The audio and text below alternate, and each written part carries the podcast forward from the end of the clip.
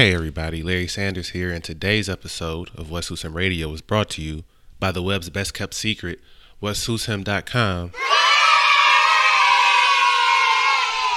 I was joking with uh, Who's Him entertainment critic, Miss Ryan Morgan, that uh, this is the e magazine that I visualized when I came up with this cockamamie idea four years ago, and glory be to God, it only took a complete four years to actually like see the vision through. You know what I'm saying? So yeah, year one, the site looked completely like a paywall. I can cop to that. I was really into this idea of having like a really dope cover page with like a what suits him aesthetically, you know, aligned like you know picture or whatever. But um, the best piece of advice I got going in a year two was to make everything I wrote way more accessible. Like the second people touch the homepage, they should be able to find everything I've written, and now obviously the podcast. So um, have taken a great deal of time trying to, I guess, figure out the best way to negotiate how to do the layout or whatever. And now I finally figured it out. So please, please, please, please, please go check that out. Um, be around entertainment essays, be it information on our new photography services, updates to the consulting firm, um, all 10 plus episodes of the Albums of the Decade project, uh, plus more to come. Uh, we'll have updates on that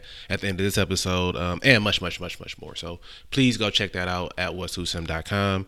Um, I promise you will just dive into a rabbit hole and won't even realize you've been there for five, six, seven, eight, nine, ten hours, you know? Plus, I mean, between essays and podcasts, man, you could, I'm, I, so, uh, just a brief insight into my head. I have been, um, sort of like renegotiating the foundation of the e magazine, and I didn't realize that I've written so much stuff. I feel like I've been in my own head about my own writer's block that I've not given myself enough credit for the like 25 essays I have written so far. So I know that like there are people who write 25 essays a month.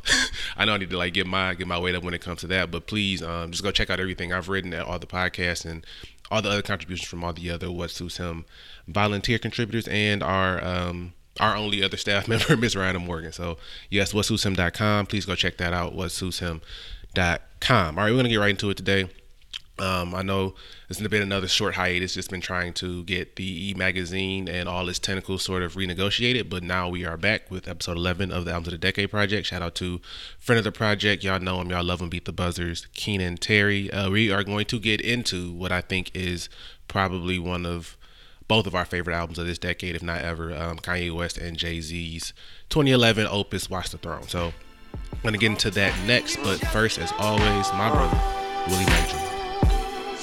Uh, uh, yeah. I'm Detroit's own savior, Detroit's own plug, Detroit's own future, Detroit's own love. I'm Detroit's own.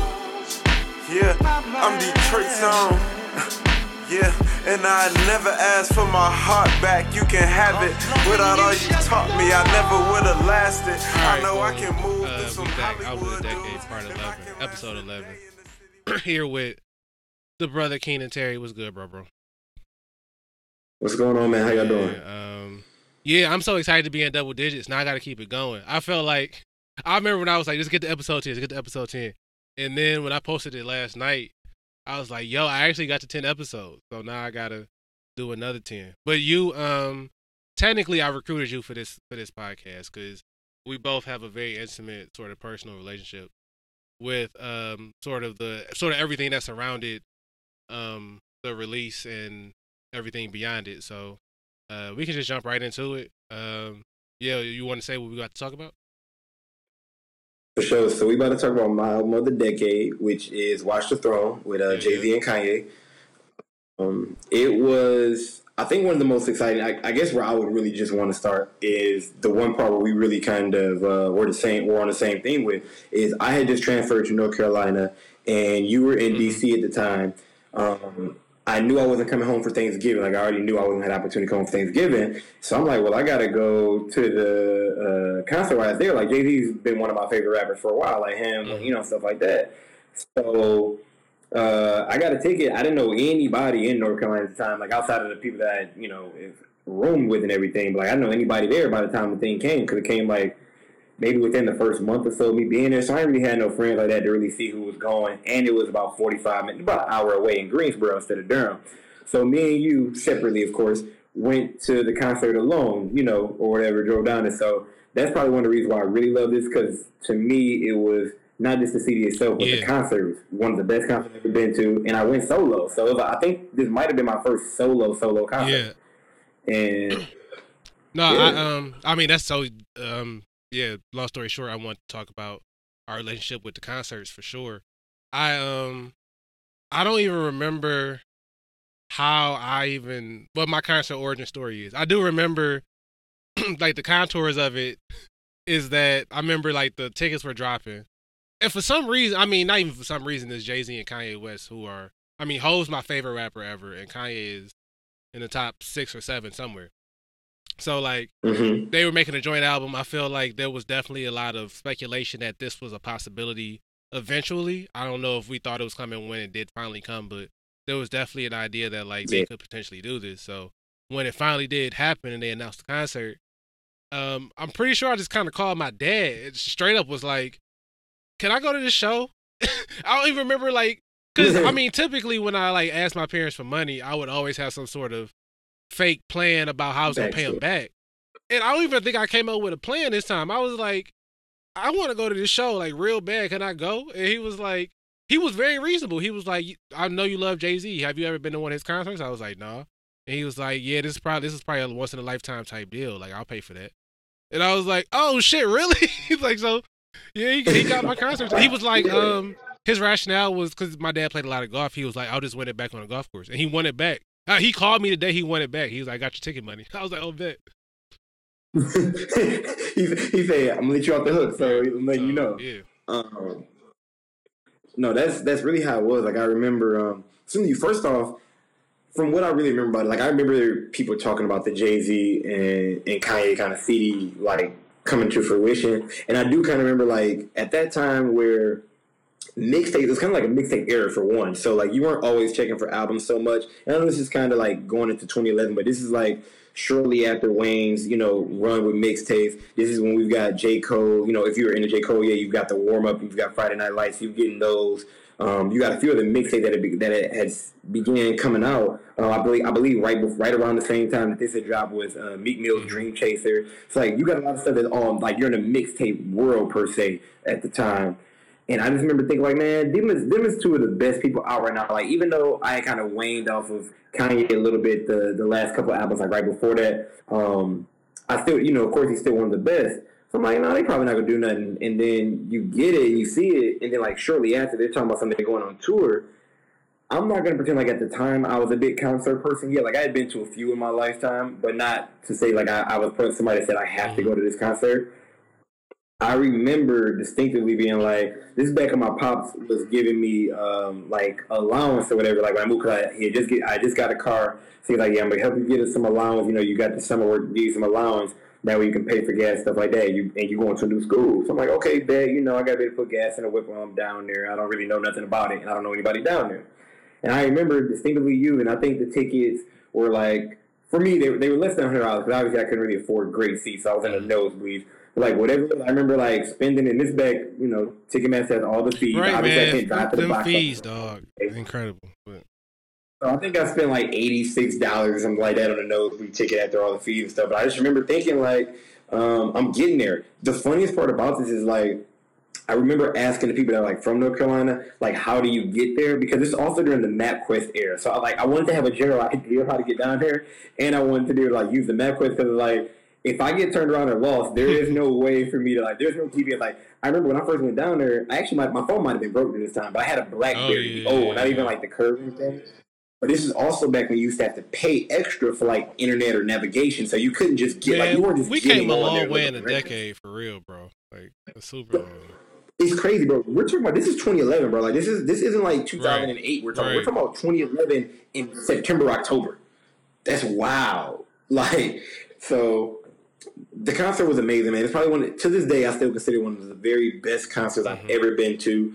Um, and just I guess talking about the concert a little, just a, a little bit, I did appreciate that they had individual sets in there because at first, again, not being a big concert person, I was like, well, obviously they have to do more than just the songs on the album, right? Like, you know what I'm saying? Like, they're going to give some back and forth, you know, do it. But I love the theme of it, how they went back and forth and stuff like that. They would do a couple songs here and there and then go back instead of having one person do one whole set list and everything like that. Um, so that was cool. I thought the the the theatrics was amazing. Like the yeah. performance of it all, like just the it was it was it was wonderful, man. Like I enjoyed it. All right, uh, quick Wikipedia facts. about Watch the Throne. Watch the Throne is a collaborative studio album by American rappers Jay Z and Kanye West, released on August 8, 2011 by Roc-A-Fella Records, Roc Nation, and Def Jam Recordings. Before the album, Jay Z and Kanye had worked had collaborated on various singles, and with the latter, with the latter's producer on the former's work. They originally sought out to record a five-song EP together, but the project eventually evolved to a full-length album. The project features guest appearances from Frank Ocean, The Dream, Beyonce, and Mr. Hudson, as well as posthumous vocals from Otis Redding and Curtis Mayfield. It also features vocal contributions from Kurt, uh, Kid Cudi, Seal, Justin Vernon, Elly Jackson, Connie Mitchell, Charlie Wilson, and Pete Rock, among others. Um, yeah, so I guess like my very first memory of like the like the actual conception of the project was when they dropped Ham. I don't know if you remember Ham. And the nigga still young when I had no kids. But I've been practicing with some actresses as bad as shit. Had a few white girls, ass as flat as shit. But the head so good, damn a nigga glad he hit. Got him jumping out the building. Watch out below, a million out the door. I'm about to go ham. Hard as a motherfucker, let these niggas know who I am. I'm about to go ham. Hard as a motherfucker, let these niggas know who I am. Fuck y'all mad at me for? Y'all don't even know what I've been through. I play chicken with a Mack truck. Y'all motherfuckers would have been moved. I swam waters with great whites. Y'all motherfuckers would have been. That shit flopped. That shit went plastic. and this, yeah, I hated it, bro. Like, I, I felt bad for hating it because again, I'm a Jay Z stan, and I don't, I wasn't over Kanye at that point, but that song was bad. Like that song was not good. It's never, it's never been good to me. But I remember when they were trying to push that on the radio, and I'm like, this is because I remember at the time this is like this is kind of when Twitter was like I mean Twitter popping out, but this is when Twitter was really kind of starting to take off at least amongst our circle a little bit in that 2011 time because it's like right after our freshman year freshman year when it got big. I remember people talking just like if this is what they're gonna give us, then we don't really know how right. excited we can be. And like I mean, obviously they get it together, but him was just that to me not only was never really a song that you should have pushed but honestly, I'm not sure if that really went for their styles at the time. At least not Jay Z style at the time. No, I mean it definitely wasn't. I mean, speaking of that, like I, I, feel like a lot of people, and I mean this this is a claim that a lot of people still make about the album, um, which could be considered a weakness. I don't necessarily, I wouldn't go that far because, well, I mean we'll get into this a little bit later, but uh, a lot of people were saying that if this is going to be the sort of style of the album or the sort of ethos of the album, it's going to be way more of a Kanye album than a Jay Z album. And so even now people mm-hmm. say it's like a Kanye featuring Jay Z album, and um, I don't I don't agree, but I don't disagree neither. And it's a lot of it's a lot a lot of it is tied to the sort of instrumentals that Kanye was picking, and um, I'm glad you brought that. Yeah, up. so I mean, Kanye shout out to Lex Luger, who is a, a favorite of Donovan's. Uh, shout out to Donnie.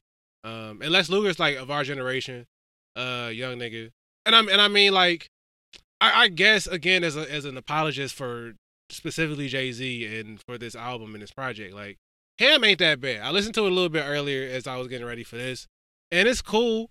But mm-hmm. I do remember in the time, like pretty much everybody's like, "What? What is? What is this again? Like, what is it?" Yeah, it.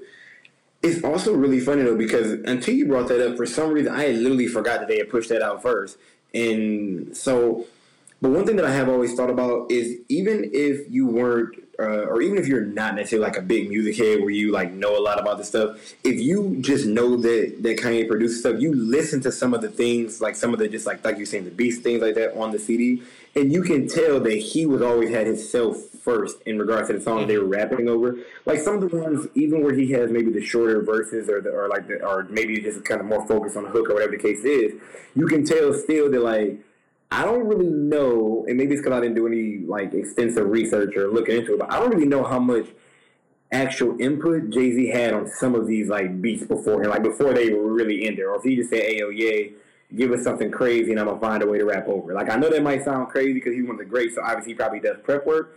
But some of these things I was really just like, Jay, why are you rapping on this, or how, or, like this doesn't fit like your usual style, especially right. at that time.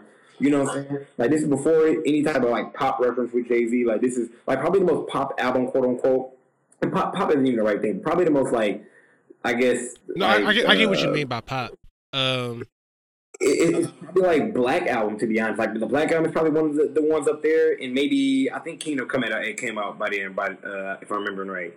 Um, just in terms of order, like those would come to mind to me first compared to all the other albums he had, and it still was just like, eh, I'm not. Really I mean, sure. I guess I guess having hindsight now and really adoring this album, it did sort of it displayed a different side of Jay, like what he was able to do. Like you said, sort of the type of beats he was rapping on were definitely different from stuff he'd ever tried to touch in the past. And so, uh-huh. I guess it's like broadly defined. It was a challenge for him to try to keep up with the sort of raps, the sort of instrumentals that Kanye was leaning toward at that at that point in his career. Um, because I mean, even some like the, the artwork kind of tells you what the album's gonna be, and I mean, they, they have the line in Murder Excellence about black opulence, black black excellence, opulence, decadence. It's a decadent album. The the Ham is kind of like a perfect introduction into what the rest of the album is gonna be. It's mad aggressive is mad like gold. I was thinking about that listening to it earlier. Is Kanye is really aggressive on his album. Just just mad assertive, just mad, just talking yeah. crazy shit to people, just just talking wow. And I've I've never heard him be so, um, I guess for lack of a better word, aggressive, or for lack of another word, is just just, just attacking right. people, the beat, everything. You know. Yeah, this did this did at, at certain times and um, I know, like on the deluxe version, when you hear uh, what is that? It was alive, I think it is, and they had like that few minute uh, silence in the beginning. And I remember like neither one of them came out and, and, really talked much about it. But I remember like a lot of people speculated and kind of asked them, and it was just kind of like um, I think one of the the things that I I remember reading about it was. Uh, it was basically the, the, the exact time before something, but they basically just like they were letting you know like they could have you lit, sit there and like wait to hear them talk. Like they were like they they were that great. Basically, like them being pompous. And so the point about uh, I guess the reason I bring up when we say about Kanye is this did feel like in spurts that this is two guys who knew that in that probably at the time still, but just in general, they were probably two of the very best to ever mm-hmm. step on a beat. But also they are Richmond in, in 2011, Jay Z's not quite a billionaire. You know, they they haven't him and Beyonce haven't quite you know combined to a billion or anything like that. But he's uh you know hundreds of millions of dollars rich. Kanye is one of the best producers, and you know still considered one of the top rappers again. Cause right after uh, Dark Twisted Fan and everything. So it, it gets it sounds almost just like, bro, we here to talk cash shit to y'all as two black men that are just like that damn good, and you guys are going to not only buy this album, but you're going right. To but it, but it's supposed like, to be inspirational. Like so, um, I'm I'm kind of stepping on categories that we'll get into, but one of my favorite lyrics on this album, and "Niggas in Paris" is a perfect song, just like point blank, period. But uh, Hov has Hov has yes. a line where he says, um, "I'm shocked too. I'm supposed to be locked up too. If you escape what I escape, you be in Paris getting fucked up too." And I was like, that is so inspirational, dog. I want to go to Paris now and get fucked up and celebrate like all the hard times. You know what I mean? Like it makes you yes. want to like. I mean, I get it. it. It is very arrogant and it's very opulent and it's very um sort of like nasal gazing. Like I understand the sort of arrogance that comes along with a lot of the music that that come that that was made in this era and for this album, but it makes you it, it helps you aspire to that type of shit. You know what I mean? Like I for lack for lack of better phrasing. Yeah. No, I 100% agree with you. Um, it, I mean, that's the first. I mean, I know we talked a lot about the concept, but I mean, that's the first song. Like, for everywhere that he went, they did that song. What like no and less it than kept five going times. up. I was going to ask if you like remember how many times I did it at yours. I don't remember how many times I did it at mine, but it was a lot. Yeah, I, I do not remember exactly how many. But it, not only was it a lot, but like you said, every time that they came back out, even when you kind of knew, like after the first one, you kind of was like, well, they did like something. You still got it was lit. Like, it was every time was lit. Time. Every single time. Every, single time. I literally don't have a bad. Like I never got upset at the fact of them doing that, and like I think like that goes to your point. of Not only just how great that song is, how great of a performance it was, but it's like how they really were able to sell that. Like even even the little um damn, and now it's leaving me the uh the show or the movie that is from the little interlude and it's like um, oh, uh, Blades uh, of Glory. yep, shout out to Blades of Glory, man. Blades of Glory, yes, yes. Yes. So it's like, even for them having that, that 10 second little interlude in the middle of the song and, and kind of putting it in there and still letting it flow with the song and picking like the perfect thing from again, Blades of Glory is not a bad movie. Yeah, to but pick that movie like, specifically. coming from that movie, like that's that right there is a genius and one of the reasons why this movie or why this song, excuse me, is one of the very best on this and just shows the real artistry between the two. Yeah, skate to one song and one song only.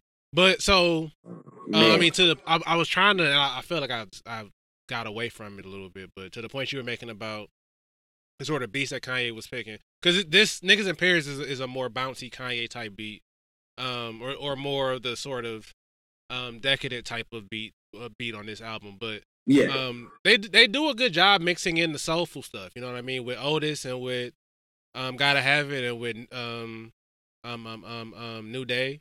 So um there, there Yeah. are still there are still moments for jay-z to like get get his soulful bars off you know? Yeah, I do think that it's um it was actually like some of my favorite ones are when they can really go back and forth and you can tell like from the beat change, but also just in like the subtleness of how they rap. Like when the beat changes and, and you kind of let Jay jump on it, I think those are some of my favorite because it, it showed that they took into consideration. Like they didn't always try to just ride that one. Be like he was able to switch it up a little bit, and sometimes they'd be talking about separate things. Like like you said, one might be you know maybe in your face a little bit more aggressive at that time, or maybe a little bit more like rah rah dancey, whatever it is. And you get somebody kind of like, okay, let me be the old head in this conversation right now, or you know whatever the case is. And that was that to me was also something that I, it actually probably took me a while to really like appreciate because I was really at first just listening to it because I thought the songs were good and not really thinking about it in depth. um yeah i think that's right. I think that um I, yeah, I think they do a good job of just balancing each other just period just they are very good yin and yang. And um yeah just a point of whatever one person is sort of bringing on a song. So i'm thinking about something like gotta have it which i will talk about more in depth later because i think that is one of the greatest rap songs ever. Which this album is this and this is why this album um deserves way more flowers is that the the the stretch from niggas in Paris, mm-hmm. Otis, and Gotta Have It is maybe one of the best three like strong stretches in rap album history. Period. Point blank. All three of those songs are classics, and to me, niggas in Paris and Gotta Have It are in the Hall of Fame. You know, like those songs are perfect. Yeah, no. I'm honest. Okay, so this was one of the topic of those three right there. Otis is probably one of my favorite, like just stunning Yeah, that video, videos. bro, I wrote that really down. That video's fall crazy. off the- bro, when they saw that joint up, I was like, bro, you know how much money and like how much like audacity? Mm-hmm. Really is audacity at the end of the day. If nothing else that you gotta have to saw that like, and just watching it like. And we come from, and I don't want to say an era like it's something crazy, but like we come from a time where like music videos used to literally be like they would go with the song, like it made sense. It was I won't say story necessarily, but it made sense. Like you you understood why. Nowadays you you can see videos that have nothing to do with the song. You're like why? Like somebody just rented out a house, threw some Yeah. money at some girls or whatever the case is. But I see that and I'm like. that literally not only you old schooling it with the you know with the song, but you also really just talk like you basically letting people know from the video like, hey, this album is about two rich black people that just talk And then they shit, and they stood like, in front of the American flag. Like that was, that was obviously a statement. Yep. Yeah, especially around that time. Yeah, yeah. I mean, even today it would be. But so that right there is probably one of my favorite music videos of all time. Um, I just think they did a great job, man. Like, I don't know, um, but I always okay. In that realm, I know you're talking about probably one of the great, the three greatest stretches of all time. I may be in the minority on this because No Church in a While took a minute to to grow me. Not that it was bad; it just took a minute to grow me. I have not one time in the ten years of the album being out ever like lift off. Though. We gon' take it to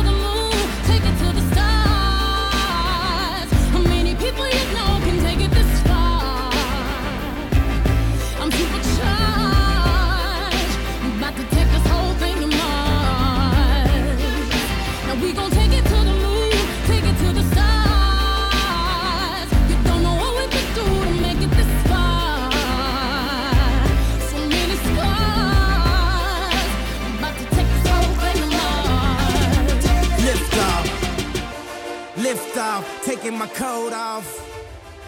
Showing my tattoo. So I mean, you're not in the minority. I don't know if anybody understands what the point of the song is. I don't either. I just think it's a good song. So I'm not here to I'm not here to defend it. Well, actually, I am here to defend it. I I, I literally wrote down I will defend this. I will defend Beyonce against anybody. That's what I have down here in my notes. Um, you but I mean, that's that's literally all it is. Is that um, they gave Beyonce this kind of a mini showcase. I like some of the to to the point I cannot tell you like what the premise or purpose of the song is. However, it is really good to hear and listen to sonically, and I just kind of feel like I don't particularly know how much work Beyonce did while they were doing those recording sessions, and I'm sure they couldn't not include Beyonce on their joint album. So it was a deal where they were like, okay, well, we have these vocals that she did for this half finished song. And it's cool. It sounds good. We just we'll include it. Like nobody will care because it's Beyonce, and I think it like almost worked. You know, not quite, but almost. So I'm I'm I'm I'm in the I'm in the minority that's like fighting for the almost. You know. I 100% agree with you that she had to be on the album. So I'm honestly not even picking on this song because she's on it per se. Because she, yes, she has to have the speaking part. She has to have, she gotta have something. to like. What is that? Yeah, no, there's literally no no disagreement for me on that one. I didn't like the song for the way it flowed, especially after you come off of No Church in a While. I didn't really like the way that that just flowed. I understand it is more of a No Church in a While is kind of like a singing song It- by sing because you got Frank Ocean on there, you got the Dream, you kind of you know it's a little bit flowery per se. Um, you get lift off in there, but I don't. I just didn't like it. Like I don't. I don't have anything else really to say about it. And I guess also this is during a time where I'm not calling Beyonce trash. So please make me make say that. But it's also during a time where I didn't really have the amount of faith or the amount of love in Beyonce's pure vocal ability as others did. I still had things to be imagined. I mean, you know, things that to be desired. Um, I didn't think her range was as great. Um, obviously, she's she's very good at what she does. Uh, excellent is what you could say. But like, I just didn't like pure vocals, pure singing. I didn't feel it uh, at that time period, but also not for this song. And so, I, I'm not here to bash the song, but like, honestly, if you can, and I don't know which song you put there. So I, I was kind of trying to look at that earlier before I like actually came out and like said it. The only thing that I could probably, probably, and I don't really know if I would want it there, is "Welcome to the Jungle" as the second one, or move up. Uh, what was three? I think in three is um. Yeah, but I understand why you don't want to go from that. You don't want to go to uh, No Church in a While to Niggas in Paris. You could, I think you still could because of what you talked about in No Church in a While. When he talks about religion stuff, I think you could go to Niggas in Paris and then kind of flow it that way. But if you don't go that route, I definitely think that uh, Welcome to the Jungle could go second to Lift Off, and then you can have her probably start off that second. You can actually probably have her have her start off that second group after either Gotta Have It or she can be right sandwiched between. And this is gonna sound probably really wrong. Sandwiched somewhere between like That's My Bitch and then Murder to Excellence. Um, Well, I, that, that's just really well, no, I I, um, I mean that's a um, that's a that's a potential weakness we can highlight a little bit later too. But I mean, to that point about sequencing, um, in 2020, you could just get rid rid of. So I, I think about that too because I'm kind of over the album after not over. I shouldn't say that, but I don't I don't like Made in America, and Why I Love You is Oh yeah, and- yeah, why why I love have. you is okay. So it's like I'm really cool with like the album ending after Murder to Excellence and then having the bonus tracks. But then it's like, okay, if I'm if it's a ten song album, I could also get rid of. I mean, if we get rid of Liftoff, it's nine. But I mean, people release eight nine song albums nowadays, so it kind of fits uh, the the sort of suggestions that we both are making fit in with sort of just modern day album construction about how albums aren't really 13 14 15 songs no more they're really 8 9 10 songs so That's very true. Like, um, as I kind of just quickly look at this uh, on Tidal, like this album is almost a, an hour and ten minutes long. Like nowadays, you're lucky if you get to like fifty, 50? minute, like fifty five people minutes. be making you know? half hour Right. bro i'll be doing chores and the album will start over and i'll be like it's over already like what like, no way yeah. So, so yeah. So this is this is honestly probably the longest. Like, I ain't gonna lie. When we first discussed that we were gonna talk about this, I had to put it in in the car to listen to it because I know we were gonna talk about it like Yeah. sooner at one point. And I just remember thinking like going to work, like you know, it's traffic in the morning. I'm like, okay, that's 40 minutes. I should get through about the whole album right then. Put the headphones on, got about a five to 10 minute walk to work for my parking structure. I should be done with the album. I didn't remember thinking like, bro, I'm only Yeah, on song seven, yeah. song eight work. Like, wow. No, that's, that's how I know I took a long shower earlier because I for sure um, didn't get done until Made in America was about to come on. I was like, oh, I took a I took a luxurious Good. I took a luxurious shower today. That, that's a solid point, man. Um, okay. Well, this is honestly in one of the questions. So I don't know if you wanted to go order, but honestly, mm, Murder to Excellence probably had, it's probably my favorite song on the album outside of like, no, it's my favorite song. That's not me saying it's the best. So I can, I can talk about the best. a little bit. Black on black murder. This is to the memory of Dan Roy Henry. Too much enemy fire to catch a friend. Strays from the same shade, nigga, we on the same team. Giving you respect, I expect the same thing. Uh, all black everything, nigga, you know my fresh coat. My fighting for you, don't increase my stress though. Niggas watching the throne, very happy to be you. Power to the people, when you see me, see you. And I'm from the murder capital where they murder for capital. Heard about at least three killings this afternoon. Looking at the news like them, I was just with them after school. No shop class, but had the school got a tool. And a I could die any day type attitude. Plus his little brother got shot repping his avenue. but it's my favorite, and I remember, and I, I just want to pull up the, the lyrics because also I think my favorite lyrics happen to be in this song, which is one of the reasons why it was my favorite just off the first listen. Um, one because it gave me okay, so one of the reasons why I really liked it was uh, I'll be honest. Kanye's verse actually on this this song was probably one of to me He, his he do his verse, thing on verse bro. Kanye verses like this have me mad perplexed about where he is today. Today. And we'll talk about that later too. But it's like, come on, man. Like what? But yeah, go ahead, go ahead. you know, you're fine. And I guess, and this is this is probably going to sound bad. Like I'm not trying to say this as a badge of honor. This next thing I say, but coming from Detroit or just being from Detroit and knowing Detroit and being, you know, considered basically a murder mm-hmm. capital of the world almost every other year. You know, like there were years where I think we we were quote unquote the deadliest city in America for like three years in a row and things like that. And when he kind of he he's got a when he starts off, he's like, "Man, I'm from the murder capital. Where they murder from capital. Heard about these three killings this afternoon." And then he kind of jumps down a little bit. and He's saying, "Uh, no shop Yeah, pass, but school half the a school got a two. Could die any day type attitude.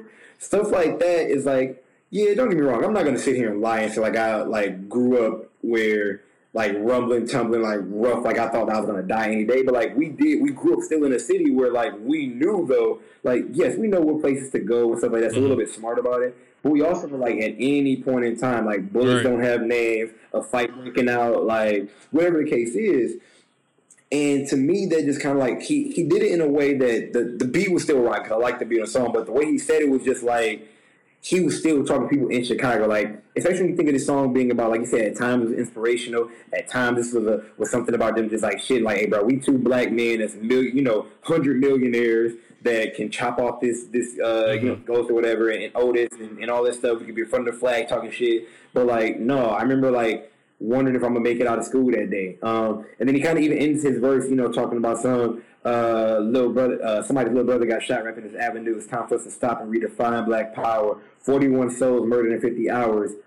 And then he brings up later on where um, uh, kind of in the in, down the line where he's talking about uh, how many people had died in the war in Iraq, and then he's talking about 504 soldiers. You know, the people died in Chicago last year. Like y'all talking about wars that are being fought millions, thousands of them out of the way, but here, like where I grew up, like in your own country, we got people, we got hundreds of people dying in a year, fam, in a major U.S. city, bro. Like we're the most advanced country in the world, and so.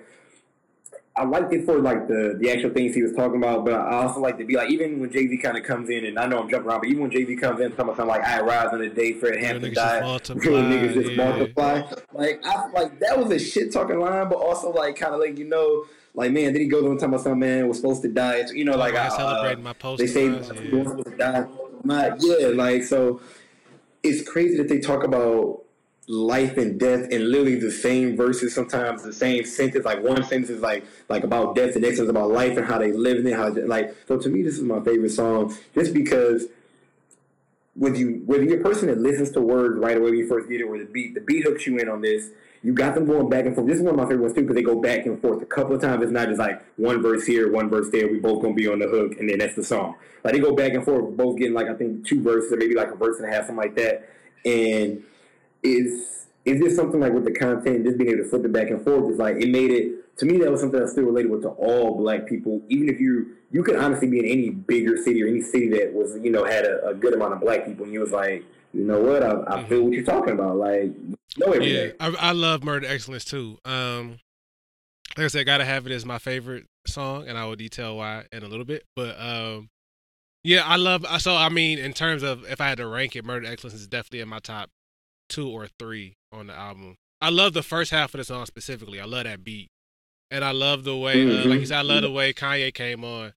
Um, I love the way Kanye came on, and I love the way Hove came back on after Kanye came on. Like you said, the "I arrived on the day Fred Hampton died" line, like that was very clever how he flipped. Um, not like flipped, but definitely like you said, there was a level of Kanye was addressing all the death, and then the duality of Hove being like, "Well, on the day I died, I mean, the I, I arrived on the on the day a legend died. Real niggas just multiply. Like even even with all this murder, all this murder of Black lives, um, all we gonna do is Mhm. continue to multiply. You Yeah. Good point. No, I think that's I think that's a better way of explaining it for sure.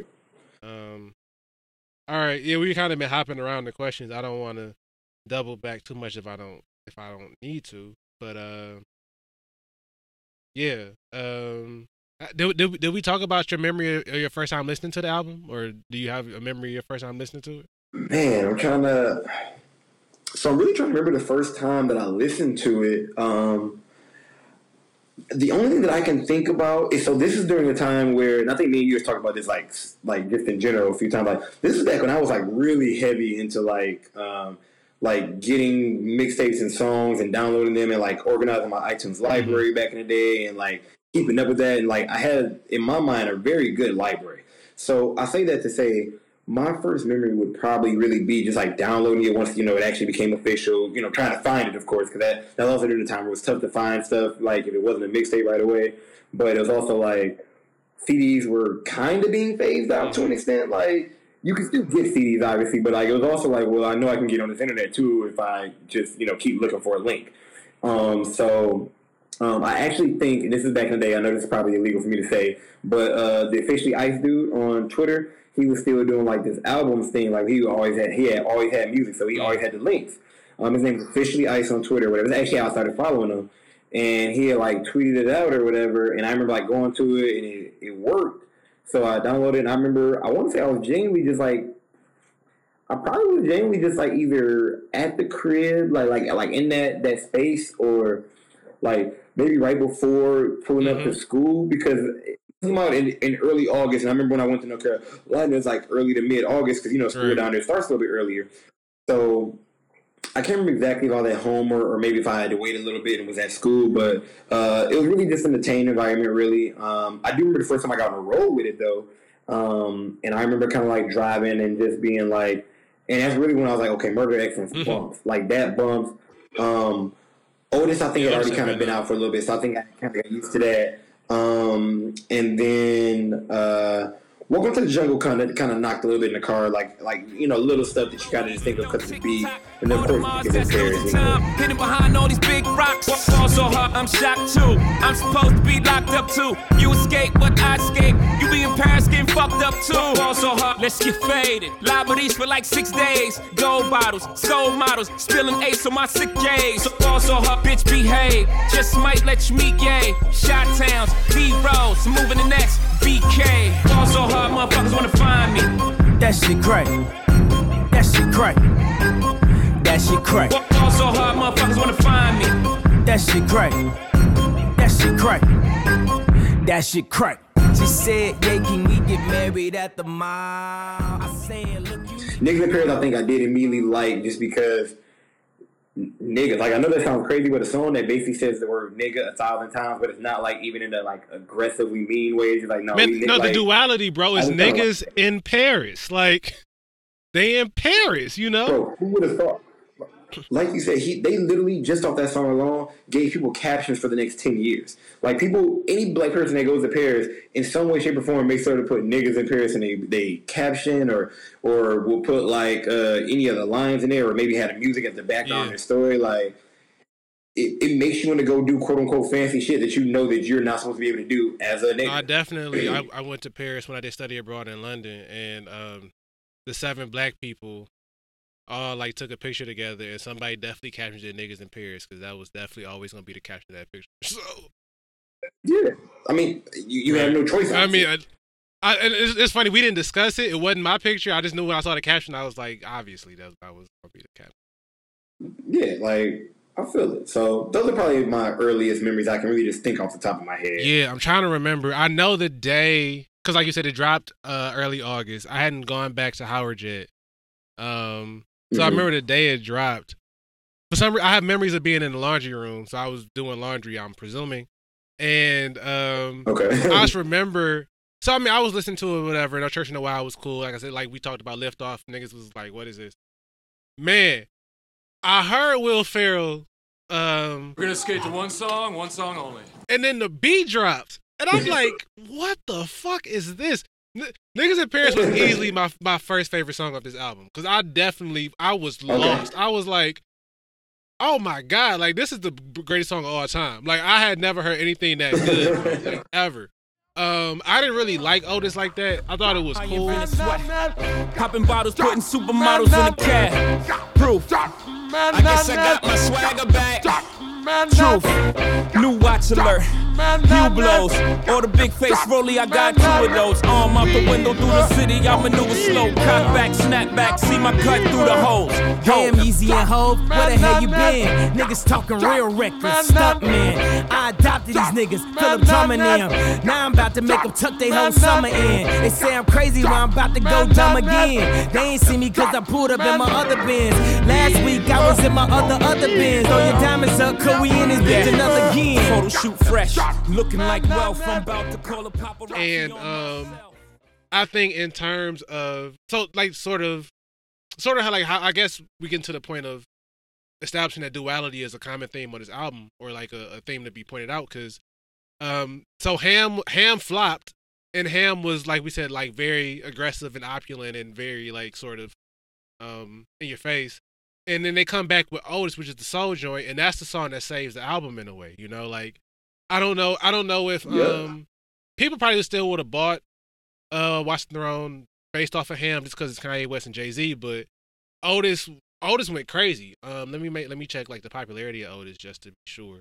I think it was like number two in the country. Yeah. Um, yeah, number number twelve. I thought it was higher than number twelve on the Billboard Hot 100. Number two on the Hot R&B Hip Hop songs. Number two on the Hot Rap songs. So I do. I heard it all, all on the radio. I remember like when I was still listening to radio, Mhm. you FM 98, and I think it was 102.7 at that point. Um, Yeah. won won the 2012 Grammy for Best Rap Performance. So yeah, like people loved Otis. I thought it was cool. It's, uh, to be very like I mean I get the appeal and as somebody who Yeah. like you said they, them going back and forth was very cool. Um, which is why gotta have it to me is a masterpiece, a work of art. I can't recommend that song any higher. L-O-L-O-L-O-L-O, white America, assassinate my character. Money matrimony, yeah, they tryna break the marriage up. Who gon' act phony or who gon' try to embarrass ya? I'ma need a day off, I think I call Ferris up. Bueller had a Mueller, but I switched it for a Miele, cause I'm richer. And prior to this shit was moving freebase. Had a conference with the DJs, Yeah. Puerto Rico three days. Polly with the PDs, now they got that shit on replay. Sorry, I'm in pajamas, but I just get off the PJ. And last party we had, they shut down Privé. Ain't that where the heat play? Yeah. Niggas hate ballers these days. Yeah, ain't that like LeBron James? Ain't that just like D Wade? Wait. And then when I found out the Neptunes produced it, it was just like obviously the Neptunes produced this song. Um, yeah. So what? What do I? Why do I love "Gotta Have It" so much? It there is something about them finishing each other's lines that's crazy. There's something about I, I I think to me, and I mean like you only you only hear the finished product, and so you don't really know how much work goes into that level of collaboration and that level of teamwork. And so Yeah. it just sounds so natural that you take it for granted that they actually had to like probably sit in a room for a lo- for a decent amount of time at least and make sure that they lines work together or eat uh, or like Yeah. worst case scenario one of them had to like not have the ego to be like I'll let you write this whole verse and I'll just come in and fill in the blanks for you. You know what I'm saying? Like I just really appreciated the teamwork, and yeah, I don't I don't know if I'll ever hear a better like team record, team rap record ever again. I don't. Like, to me, that's the standard. That makes sense because when you talk about finishing, especially when you hear about some people who say like the person will send them the song Right. or send them the beat and tell them, hey, like you know, here goes the hook or the thesis or you know the theory of the song or whatever it is, and go. Like for two people, like how, how we said, as great as they are, to have sat down because like there's no way just like no matter how great the net, like you know, Pharrell and Mars, like to me, there's just no way that these two people did not sit in the same room or talk on the phone or whatever it was at some point in time and literally go through this You almost I mean? line by line and it come out Yeah. that that great.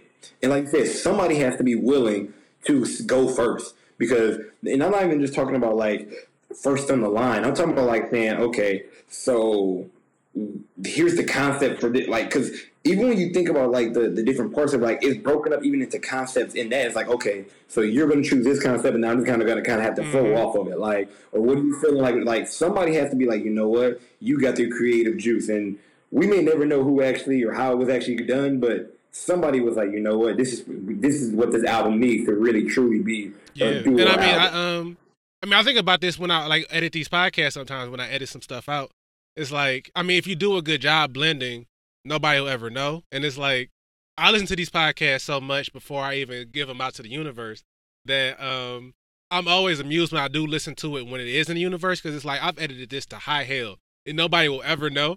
And so with something like this that takes that level of intimacy and that level of, like we said, collaboration, um, I mean, like everybody has to be on their game, from Hove and Kanye to the to the Neptunes to the engineers doing it. You know what I mean? Like everybody has to make sure that it sounds that in sync.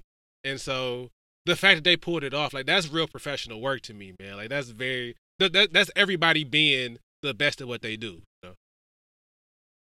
Yeah, no, and I think that that's another thing that I think that we don't ever really get to sit and talk about. Like, we have seen a lot of fantastic albums just throughout life. Like, this has nothing to do with necessarily raps. And like, like we've seen some of the greats, whether it be a Beyonce album, whether it be a Michael Jackson back in the day, Whitney Houston, wherever it is.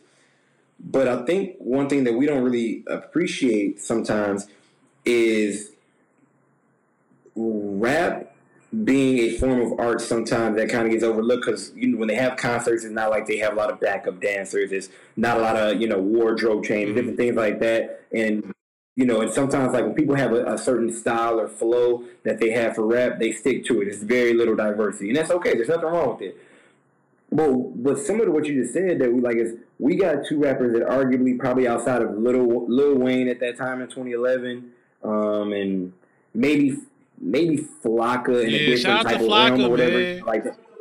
You know, Flocka, Travis Porter, stuff like that. Like shout out to like that kind of realm. Like we're talking about probably at that time the two greatest active rappers right then and there, like Right. at that point in time. And for them to bring who many would consider, well, and Kanye being probably one of the greatest producers, but also bringing on the Neptunes, as you said, and those engineers and their team and everything like that, you're literally bringing the best for from so many different mm. fields, quote unquote, to help you produce. Probably not even just the whole, not probably not even actually the whole album. Probably like songs and different pieces. Everybody got such a different task. That takes like meticulous, like that. That's that's really I don't know. That's like like, like it takes a, a a particular like not only mindset but like really attention to Yep. detail to do that. And some pull, and some pull. Like you, those aren't people you No. can just throw money at. Like you got to have some pull to be able to get everybody on the No, I, I think about. I mean, the the point about pool, um, or just sort of, what's the what's the word I'm looking for? The proper word. Like when I whenever I, I get on Instagram now and I see Pharrell in, in the studio with, um, Meg or with um, I just saw him in the studio with Tiger, and it's like, um. I mean, the, the Tiger one specifically made me raise my eyebrow a little bit, but it's like it's it's less of like, it's almost like there's no amount of money, like it's same thing with a Jay Z verse at this point. There's no amount of money you could pay them Mhm. that would like participation on your project is almost more valuable than anything you could pay them. You know, like they just kind of bless Yeah. you, bro. So, um, to to I think about that with rappers and producers now, like the Drakes of the world. Like, dude, I'm sure they charge certain niggas. Like, obviously they're not about to just work pro bono with everybody. do right? everything. But, yeah, um at the same time it is like i'm sure they look at it like my cultural currency is more than enough like you don't have to really I I know like money is money might not be tight, but at the same time, like I'm sure that a lot of I don't know because I've, I'm I know you can't afford this feature from me more than likely because, like, if you you can't afford, not even trying to be on some funny stuff. Depending on who you Right, are, right, when I say this, like, you probably can't afford this feature on me to then be able to promo this as well and then put it on the album. Like, you're not gonna make enough back to be able to not only pay me but even see anything off of it. Like at this point, I'm not gonna say we're exchanging favors because obviously you come into you know feature on my song if you're like not even necessarily saying a bum, but like if you're if you're Tiger trying to be featured on a Drake album, like you're not gonna do the same for me per se when you come on. You hot, don't get me wrong, but also it's just like at this point. we- We've worked out something different in negotiation. You know what I Yeah. mean? Like maybe maybe I've asked for a higher percentage back on royalties or whatever the case might be. Like I'm not even looking for straight up money when you first Right. give it to me. Or No, that's that's what I was getting at. I'm like the principle, like you can't just work for free, obviously, but um, what I was really just trying to get at was this notion of just these sort of semi pseudo pseudo or actual legends giving you their time is Uh-huh. almost more of a blessing than anything else. And so, um, yeah, I mean, but when you Jay Z and Kanye West, you can get anybody in the room you want with you, and I always appreciate the fact that Pharrell will make his way to a Jay Z studio session. He gonna get his beat off. Like don't don't get it fucked up. Like I, I think Pharrell, is, except for 444, manages to get his beats on Ho's albums. He is not missing out, bro. Like he is not. You know, because he know he's gonna get exposure no matter what. Like niggas cannot be fucking with Hove in, the, in their mind, but when that joint drop, nigga, you going to No, uh. Pharrell said on um, cause uh, Fade to Black, the um the Black album sort of documentary, yeah. documentary. For, yeah. So Pharrell made Change Clothes, which was a cool little poppy first single. Got the album off the ground or whatever. But it's it's unmemorable. And I think if I had to rank all the Black Album's best songs, it's definitely in the bottom two or three. And so Pharrell knew that. And so when um it came time for Allure, he was like, I'm gonna give you like I need my Carlito's way. And he fucked around and gave him the best song, one of Ho's best songs ever. And so it's like, man, Pharrell knows the moment, bro. Like he understood what what, what it was. Yeah. Pharrell knew he was good with Jay, and, and I'm sure that there could be something before this out is I'm unaware, but Pharrell knew he was good with Jay. Really, once when they made fun Yeah. together, I knew that there was nothing that them two together wasn't going like be almost um, like Man, amazing. end, I just want to love you. So I'm trying to bully your friend into doing this Neptune's uh something with me. I don't think she's she's I haven't worn her down yet. yeah, I thought she ain't really been budging when y'all was talking a little bit. I'm getting there though. But I mean, to her in her defense, like I tweeted earlier, Pastor Cavassier came on, and I was like, I have not thought about this song in I don't know how long. And it's just Pharrell just got a ton of beats, bro. Like they just got a ton of beats. Yeah, and, and sometimes you just- like you said, you, you just forget about him because either it's been a while or you almost forget that he was the one that did. it. You you listen like, wow, this was. That's that's what happens with me is another I forget that he's the one that did it, and I'm like, oh damn, Neptune's like they did that one. Oh damn. Right. Um, okay, this is this is on the Watch the Throne, but a, but a question. So uh, through the internet or through the Twitter at least, uh, I want to say yesterday, maybe the day before, there was a tweet that was asking, um, "Can you guys think of any ten out of ten songs like perfect songs?" Obviously, anybody who knows me knows that I mentioned "Melodies from Heaven" and "Brighter Day" by Kirk Franklin. I'll, I've I'll go with ever heard in melodies. Uh. I'll swap out Brighter Day for Hosanna, but we on the same wave. Okay, that's cool. I think I mentioned like two other ones. I think I threw in a rap song in there just for conversation piece, and then uh, of course another song. I can't think of off the top of my head. But where this goes to Watch the Throne. So earlier you stated or alluded to that you believe that Niggas in Paris is one of the greatest songs ever. I don't know if you meant Jay Z or whatever, but if you had to kind of think about that in a quick format, would you consider that a song that you think could be like ten out of ten, like like a I think niggas song? in Paris and gotta have it a perfect songs. I think both of them are ten out of ten. Straight up, I think, Okay. and I don't even. Um, I'm I'm speaking about niggas in Paris objectively. It's not one of my favorite songs ever, and um, I don't seek it out. I will say, Ho started snapping on, and I we, we kind of tap tiptoed around um favorite lyrics, and I'll like kind of dive into mine a little bit later because I got a, a fuck ton. But um, that's the Yeah, thing is yeah. I don't think about it, and then I start rapping it, and Ho Ho be going, and I'm like, oh damn, like this song is Yeah. crazy, and it's it's pretty much the perfect sort of stadium song, bro. Like we got to the point of.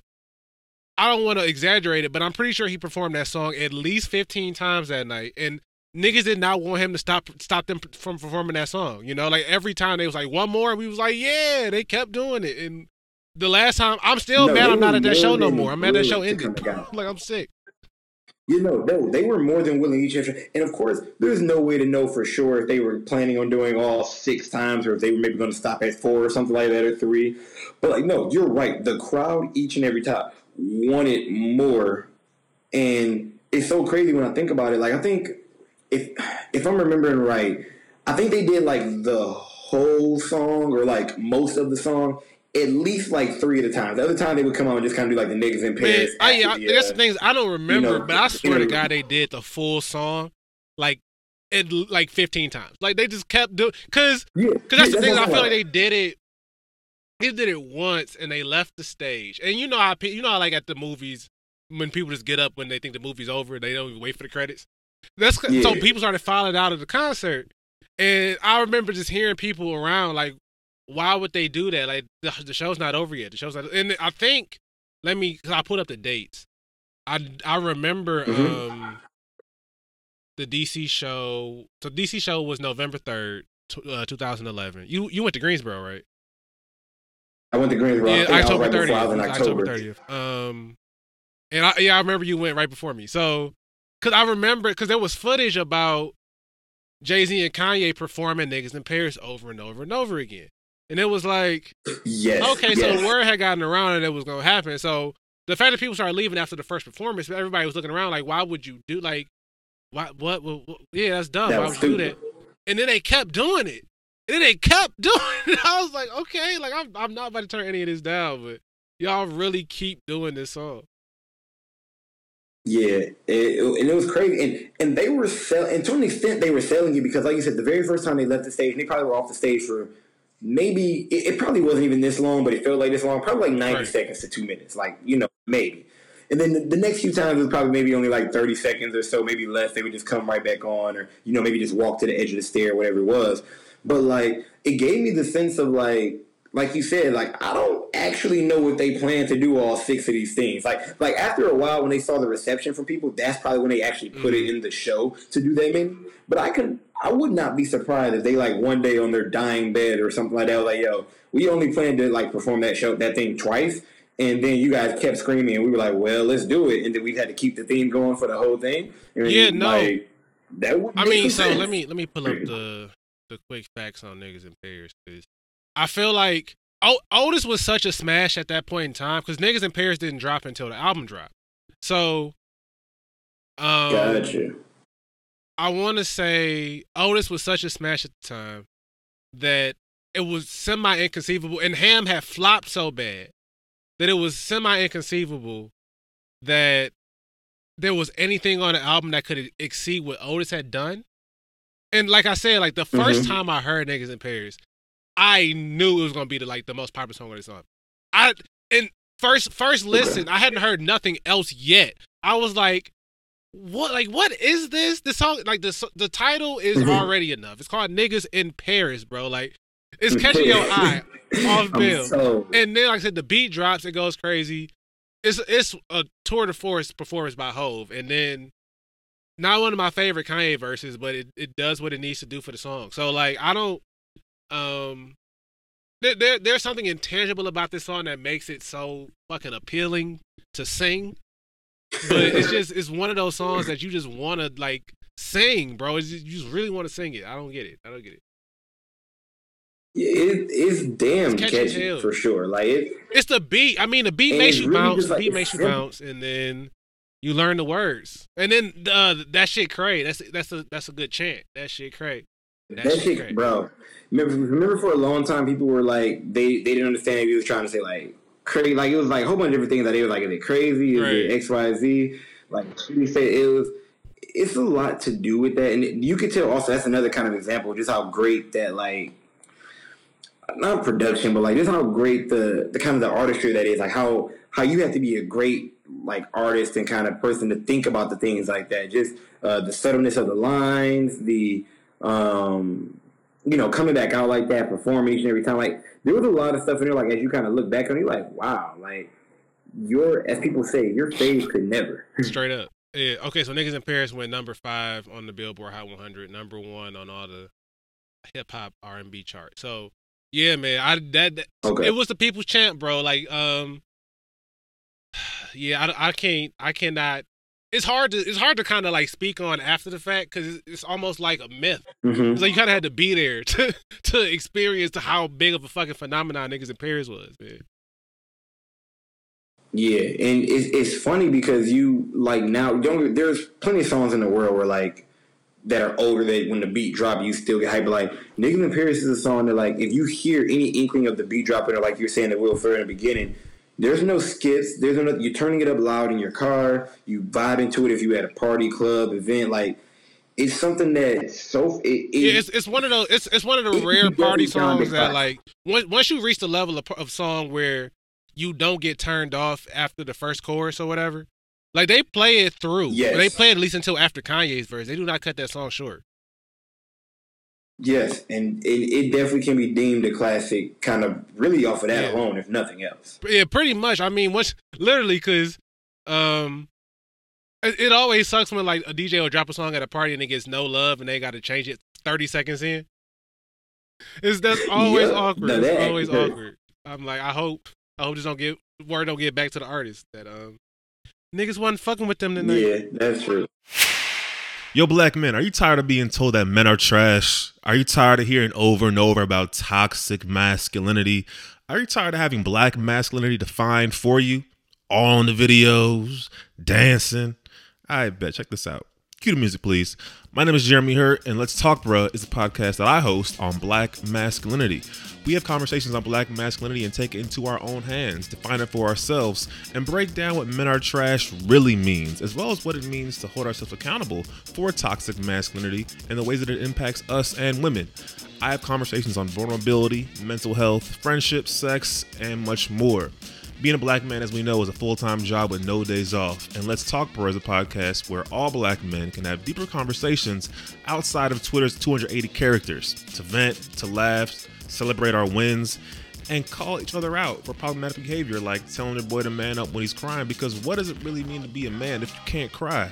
With each episode, we try to do our part in considering and suggesting new visions of black masculinity. Let's Talk Bro drops every Wednesday anywhere you can find podcasts.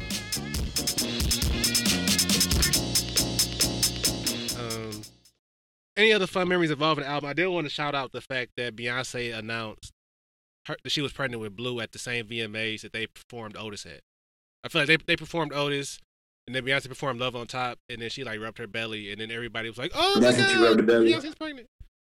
Um, Okay. that's when Kanye and Kanye and Jay Z was like like super besties at that point. Man, it was mad adorable. Oh, I do remember the best friend say. I didn't remember that she did the time, like the timing of it, but I do remember that they were best friends. Um, you know, like just being really cool. Uh, of course, it's a little bit after he did. He embarrassed her with the Taylor Swift. If I remember, I think yeah, I think Taylor Mhm. Swift. Uh, it was, it was. If I remember. Okay. Um, and so yeah, so it, it was really happy, which I know you kind of touched on earlier. It's, it's just crazy to think about nine years. I mean, nine years is a long time. Seven years, even if you think about when it first probably had six years. But it's just like wow, how far they came from rapping like this, being close like that to where Mr. Right. West And is I mean, today. Jay's always trying to be diplomatic about it, about like brothers fighting, brothers fall out. Um, we, me and you ain't never fell out like that. So I just, I just want to highlight that like we've known each other longer and have never had that big of a fight. So, um, I think what's so funny is you would say uh, you, you this probably might be like two or three years ago, but you would say this to almost anybody like either we were just meeting, not even just meeting, but like we were just kind of telling our quote unquote story too, like just like how we've known each other and stuff, and like you would always be like, bruh, we've never in twenty plus years, you know, fallen out. Like even when we go spurts without speaking, not even in like an angry way, just like we have not fallen out. Like that's one thing that is not too many like friendships can you know relationships can say whether it's you know same sex, Right. different sex, whatever it is. And so it's always funny. It's like, yeah, sometimes people be talking about like you fall. Like I really can't relate with all my relationships that I fall out. I'm, you I mean, we It's fell off because we ain't had cell phones back then. That's that's why we fell off. very true. Like very, very true. That's a great point. And and we were what Yeah, eight years right. old, so even if we did, it wouldn't. We wouldn't have had them. Um, I mean, but shit, eight year olds got cell phones now. Sign of the time. Getting them for their birthdays at like six or seven. Like my great niece has one at four. Granted, it's an older one that she got from my regular, from my actual niece. It was like a six, and she's like, "Yeah, I just gave it to her because I was upgraded or whatever she said." I'm like, if I ever have to get, if I ever have to call her number to get in contact with an adult, I need to call the child protective service because something's wrong. but it's just so funny to think about. Like you said, everybody Yeah, gets my them. first phone was a brick no kid. I was in the eighth grade. And honestly, it wasn't my phone I always had. I low key had to check it in at certain times. Like, I, I, I had a I had a minute phone, but I was using my minutes on text. And then when people would call me, I'd be like, "Yeah, I only got seven minutes to talk." They'd be like, "What?" Like, yeah. Oh, that and then the time when uh free. This is when free nights was only. It wasn't even free weekends. It was just free nights, and it was uh everybody was still Mhm, after nine. They wouldn't even after seven. After nine. I think Nextel was the first one that said seven. I'm like nine. Do you know how much you had to sneak to be on the phone at nine o'clock, bro? On a But then they had school the free sale to sell, which I mean, I was only really talking to my dad and Brenda, and they had 18. I mean, obviously we was on the same contract plan, so the the rollover minutes was Right. actually mad clutch But that because was still the nigga was rolling over his minutes like crazy. I really was. Yeah, but that was stuff that still was like later on that you realized like the even the sale to sale didn't happen like right away. It was like after like maybe a year of us having it. The sale to sale was like you said, it was like AT and T only. It wasn't even just like cell phone to cell phone. Then I remember when they added weekends to the thing. Then I remember when they moved nights up to seven, so it made it a little bit more reasonable, like for everyday use. But yeah, them niggas was not looking out for the hood at first. At all. Okay. Um. Boom. Okay. So best three to five song stretch. I've already stated mine. I don't know if you have. Um. So I.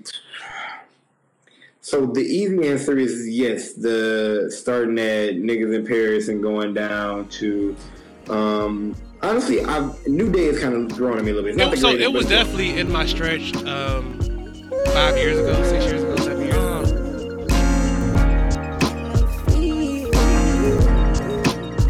Yeah. And I'll never let my son have an ego. You'll be nice to everyone wherever we go. I mean, I might even make him be Republican. To everybody know he love white people.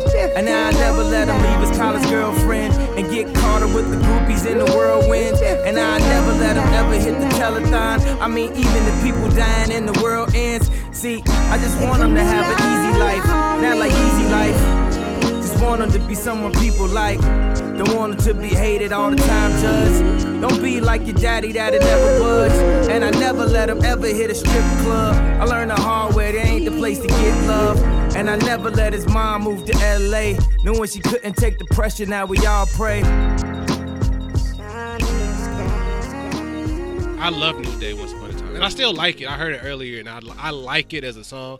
I just don't find it as um compelling as I once did. I guess because it's weird, man. It's almost like Kanye was telling us what he was about to do. The line about um I might Yeah. even make my son be a Republican so everybody know he love white people. I was like, really? Were you just giving us the game plan? Like, It's crazy because that was the last song that I listened to in the car today before I came in and before we had started this. So I had listened to that and um, I was I was thinking the exact same thing. I'm like, bro, you you not only was basically being a coon in the song, like being a you know, but you've come to be that in real life. And it's like I get that at the time you were you know in your mind joking and also just kind of be like, uh, you know, you want him to be good in their eyes, you know, be able to make it. But bro, you're a rich black man. You know, not saying that makes you get treated better. So I don't want to, but you've already opened up more doors for him than others. So that, but I was so the easy answer is that one. I do think that I do thoroughly enjoy uh, Welcome to the Jungle, Who Gonna Stop Me, and then Murder to Excellence. Um, if you catch me on the right day, you can get me with like the first portion of Made in America. So not even the whole song, like the first portion. Sweet King Martin, sweet Queen Coretta, sweet Brother Malcolm, sweet Queen Betty, sweet Mother Mary, Father Joseph, sweet Jesus. We made it in America, sweet baby Jesus. Oh, sweet baby Jesus. I don't like the song itself because honestly, and this is the part where probably you and a lot of people dislike me. I have never been the biggest Frank Ocean fan, to be 100 percent honest. So the song has never really been in my top It 10. ain't even Frank's fault. It's like for me, it's not Frank's fault. I um, I feel like I'm supposed to be like staring at a flag with my hand over my heart when I hear that song. Like I just, it just makes me feel like I'm supposed to be saying the Pledge of Allegiance, and um, I'm not in the second grade. Yeah, I get it. So yeah, Yeah, I mean, I get it. I for I for sure understand that. Like, I don't I don't have to. That's not one that I have to like have in there. But like, if I, if I wanted to stretch it to four songs instead of just being three, I would put it there. But yeah, I think the easy and obvious answer is always going to be like. You literally played Otis niggas in Paris back to back, bro. Like, it doesn't matter what the third song was, bro. Like, yeah. those two alone. So, yeah. I Um, get I mean, I so I'm I'm gonna cut. I'm gonna trim the fat, and literally because I said I'm standing by my my um assertion that niggas in Paris, Otis and gotta have it is the best one. It, it belongs among the best three song stretches in rap history, rap album history. Period. Um, I don't think that's if a I if I wanted to be more subjective and, and just include songs I like, I think No Church in the Wild is a very solid opener. I think um, it kind of sets the scene for what's about to come. Human beings in a mob. What's a mob to a king? What's a king to a god? What's a god to a non-believer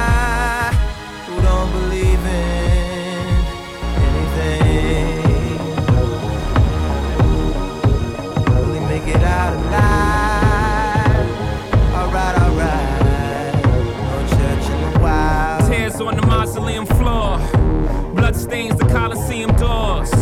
Lies on the lips of a priest. Thanksgiving disguised as a feast. Rolling in the Rolls Royce. Only the doctors I'm hiding from police. Cocaine seats, all white like I got the whole thing bleached. Drug dealer chic. Wondering if a thug's prayers reach. It's pious, pious, God loves pious. I think I think it actually perfectly straddles the line between the more um the more trap beats that uh Kanye um is is is using here and the soulful beats that um are more of Jay Z's alley. You know what I'm saying? I think No Church in the Wild is actually like a perfect sort of balance between those two different worlds. And so I think it sets the scene really nicely. And like those two are sort sort of like slinking around the beats like like niggas in Paris in a way. Like they are um traipsing around town and telling us about their misadventures and stuff like that and it kind of lays the groundwork for what's about to come. And then like I said, Liftoff is just like Beyonce, you know, one of my one of my Yeah. If if Liftoff as a song was anywhere else in this album, this album could probably honestly have the best like six, seven tracks straight almost opening. Um so yeah, no no no. I, I think that's that's fair. Um, we already talked about Liftoff, so I'm not even gonna necessarily go back into And. I like that's my bitch too. Uh, yeah, you know who you are. Look, you had no idea what you're dealing with. Something on something is real as shit. Pop champagne, I give you a sip. About to go dumb, how come? Yeah, that's my bitch. That's my bitch. Shorty right there, that's my bitch.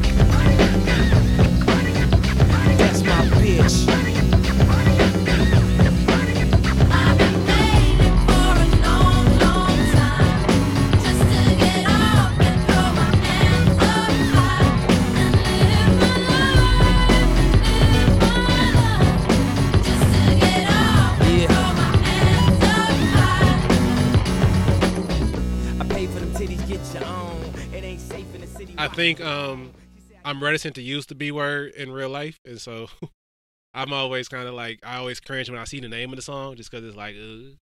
but uh, I I like the beat, I like the the lyrics, I like um, I've got a bar that I really like. The um, Put some colored girls in the. Half these bras ain't got nothing on. Don't make me bring Thelma in it. Bring Halle, bring Penelope Salma in it.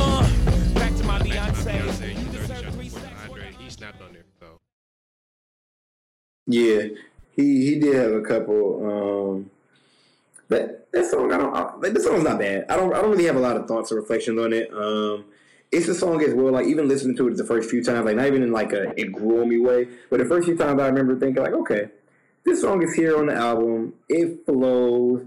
It's like a it's like a little bit of a uh, of a fun song to an extent before you get into, I guess, what you can consider like a couple Mm-hmm. serious songs. Because you figure you go from you know the parts New Day, then you kind of go after that to Welcome to the Jungle, Who and Gonna Stop Me? then Who Won't Stop Me probably isn't serious, but Murder to Excellence and stuff like that. It was so like it's kind of like that break before like all right, we about to come right back hard at y'all again with Yeah. some real life. No, stuff. that's that's actually a really good observation. I hadn't even thought about it like that because it, it really is. Welcome. I mean, the, the album is heading toward its conclusion, but Welcome to the. I mean, Welcome to the Jungle is um, it's serious, but it's not. It's still straddling that line between um confident and cocky and still very inspirational.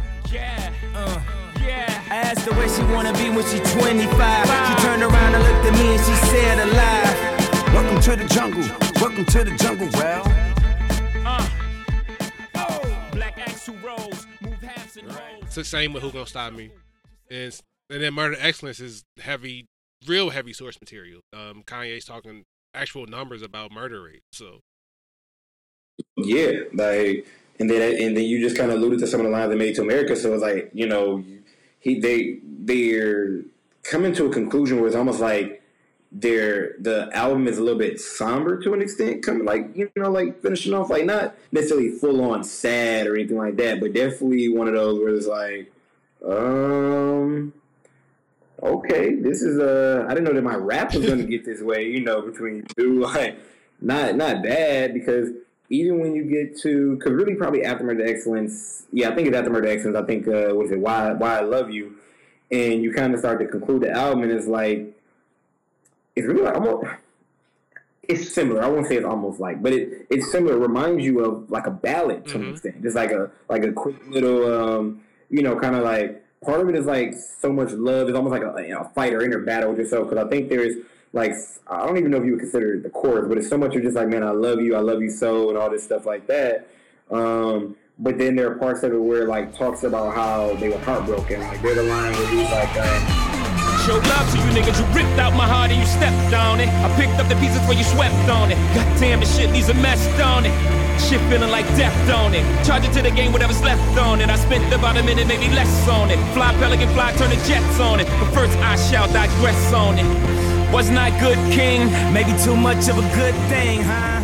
Didn't I spoil you? So it's get like- money, what you loyal to? it- it's the tug of war inside. It's like, man, I really love you, and I know you bad for her. Like nowadays, people would say toxic or whatever if that was like a thing, but it's just crazy that that's kind of how the album flows afterwards. Like, so the my bitch to me just kind of is like the middle piece, like the divider, saying, okay, I gave you all the fun stuff in the beginning. Now we're gonna kind of kick it. We're gonna kick it like we in the shop, or like we, you know, like we homies, and I got to tell you some real Mhm, stuff. mhm, mhm. Good point. Good point.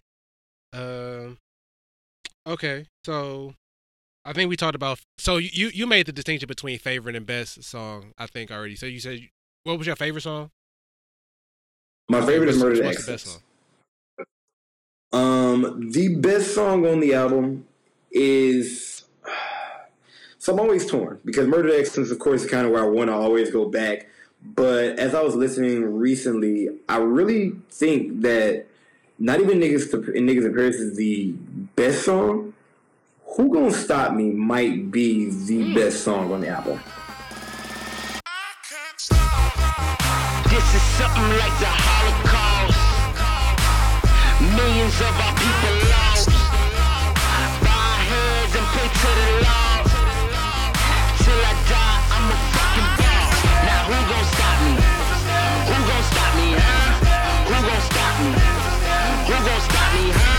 cars, black cars, black on black, black bras. Whole lot of money in a black bag, black strap, you know what that's for. Who gon' stop me, huh? That's a tape. Um, and the reason why I think it is is so he's they had a lot of writing in a, bunch of different songs. So I won't necessarily do that, but uh, he kind of talks about like the Holocaust thing. You know, kind of gives you a quick little, you know, talking about millions of people's lives go goes into it. Then there's a line where he's talking about like black cars, black cars, and it's like even in that line he goes, he's like black cars, black cars, black on black, black bras. It's in a way showing of how he's obviously putting emphasis on black, as in our color, as in our people, as in like things like that. But he's also he's showing you like black cars are always used as having basically like an, like when you think of a black car, you think of somebody who's infinitely Mm-hmm. rich, basically like like there's no limit to their money. Uh, you know, black cars typically are, are cars that people think look really cold, like or, you know, and by cold I mean like really sweet. Um, you know, he kind of talks about like in the black bag, like in the black bag, a whole lot of money in there. When you think about even you see movies where it's like somebody maybe smuggling, not smuggling money, but like exchanging money for something, there's always a duffel bag, and many times it's like a black bag or a brown bag, like a leather bag, stuff like that. Um, so I like that just in the sense like showing black in so many ways that we don't think about it, but also in a way that's like most of them are positive to an extent, or like something that's kind of like. Um, and then I think that it was just like I kind of laugh a little bit when he goes into the pig Latin version of it a little bit. You know, a little quick line. The niggas talking they bitch made. That's ixnay off my dixnay. That's pig Latin. It's, so it's like it's kind of funny there. Um, I don't know. I, like it because it's it's still fun. It's, it's and it's simple too. I think one of the ones that like when I when I really look back and I kind of like browse through some of the lyrics right now, is something that is the beat when I think about it is amazing. But he come back and it's like uh let me say I, I want to say it's one of the last actual verses or lines here. Um, uh oh, so he talks about um uh so he mentions like no lies in my verse, part of the curses hey. Um, growing up, middle finger to my old life. Special shout out to my old head. If it wasn't for your advice, a nigga wouldn't have made it so dead.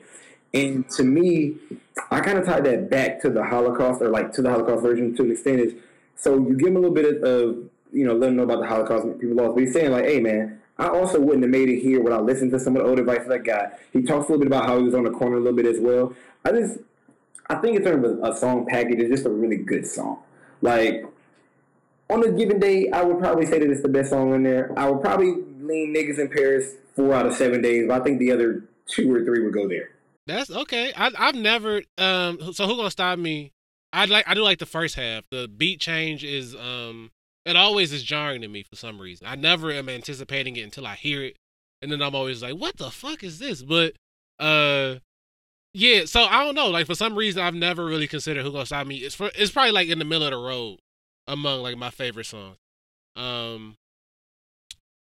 I mean, I've already kind of like laid out my hand with niggas in Paris and gotta have it. Like, I, I will not choose between the two because I, I it's my it's my podcast. So I Mhm. won't. But um, those are definitely one A and one B for me. I guess like outside of the outside of the fuck you um outside of the uh outside of the uh the the first twelve songs.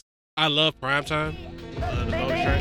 Yeah, prime time, beat by Dion. I third Eon, that's what the fuck we on. More money, 40 year old phenom. My 15 minutes of fame. is- It's my it's probably my favorite one of my favorite bonus tracks. Period. Shout out to No Idea. if I'm able to 100% be honest with you, they could have kept all, All the the, I, bonus they- tracks, I bro. like primetime, bro. All, the rest of them, you right, but um, primetime's my shit. I, lo- I love primetime.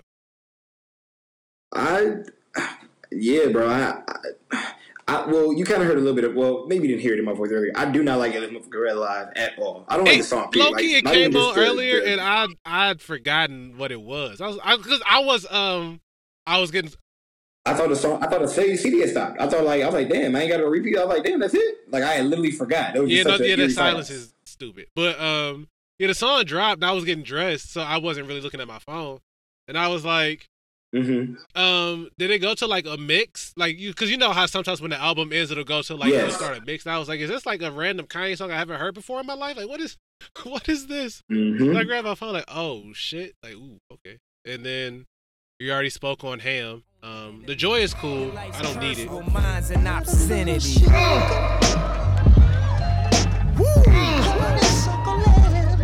Red lights. Let that thing roll.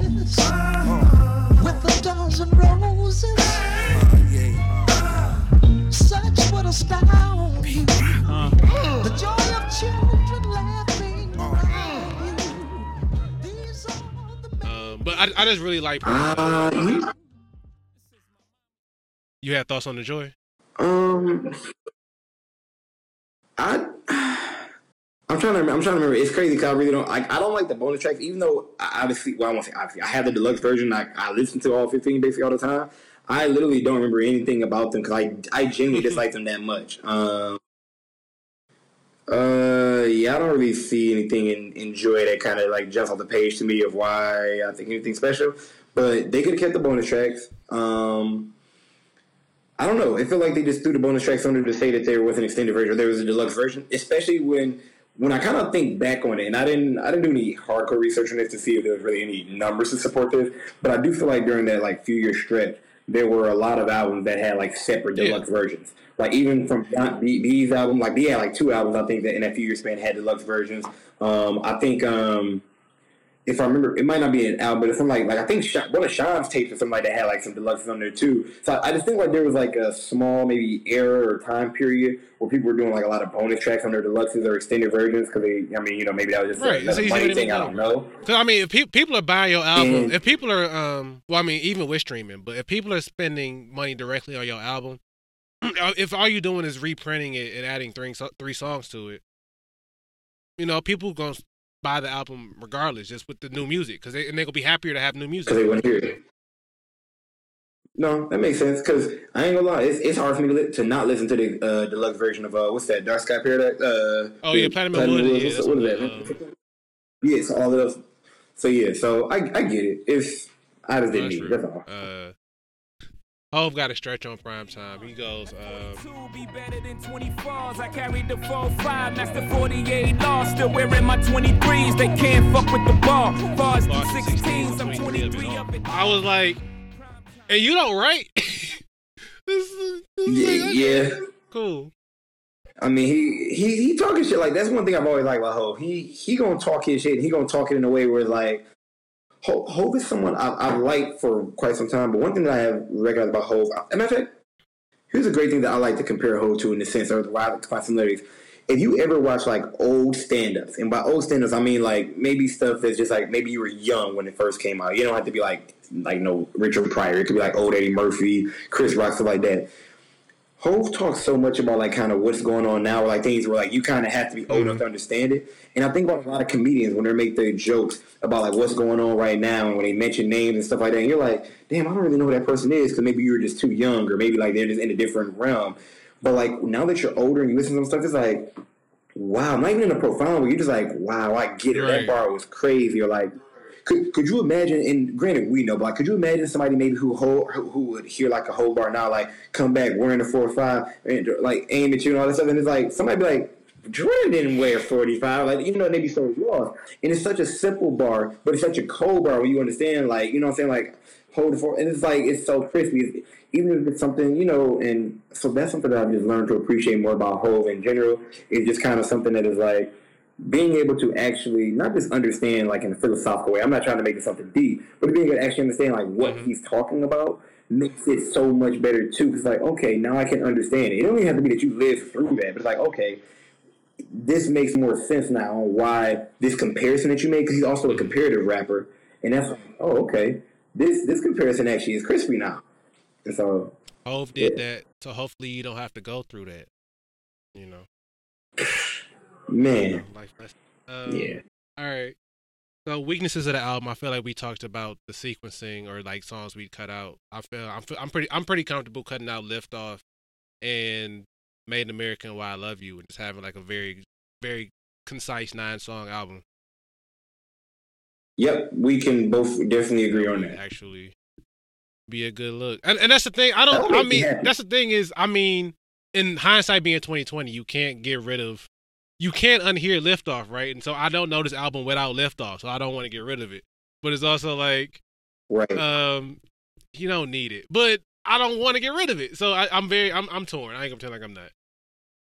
It's funny though, but I don't. Th- I think he knew he didn't need it. Like so, so earlier, you touched on how like we're looking back now, where everybody kind of does like eight or nine song albums. So that probably could be why. But I thought about it. I'm like, I don't actually think that even at the time he needed lift off. If nothing else, he didn't need lift off, and he didn't need probably Made in America. If nothing else, well, he needed Made in America. I think. No, so let me tell you about it. He needed Made in America just because of the sync of how he kind of talk about how the, the album ends.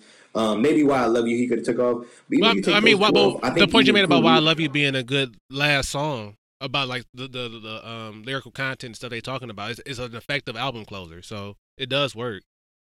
It is. So I guess you would have to kind of take out all three. But I don't know. You're right, but I don't think that it's also a time thing. Like I think honestly, even ten years ago, we would have all kind of agreed that a liftoff probably could be gone and maybe something else like to make this like eleven to ten. But I mean, it, it was a period thing, bro. I really do think that um, once upon a time you had to at least have because in a way this was them being concise.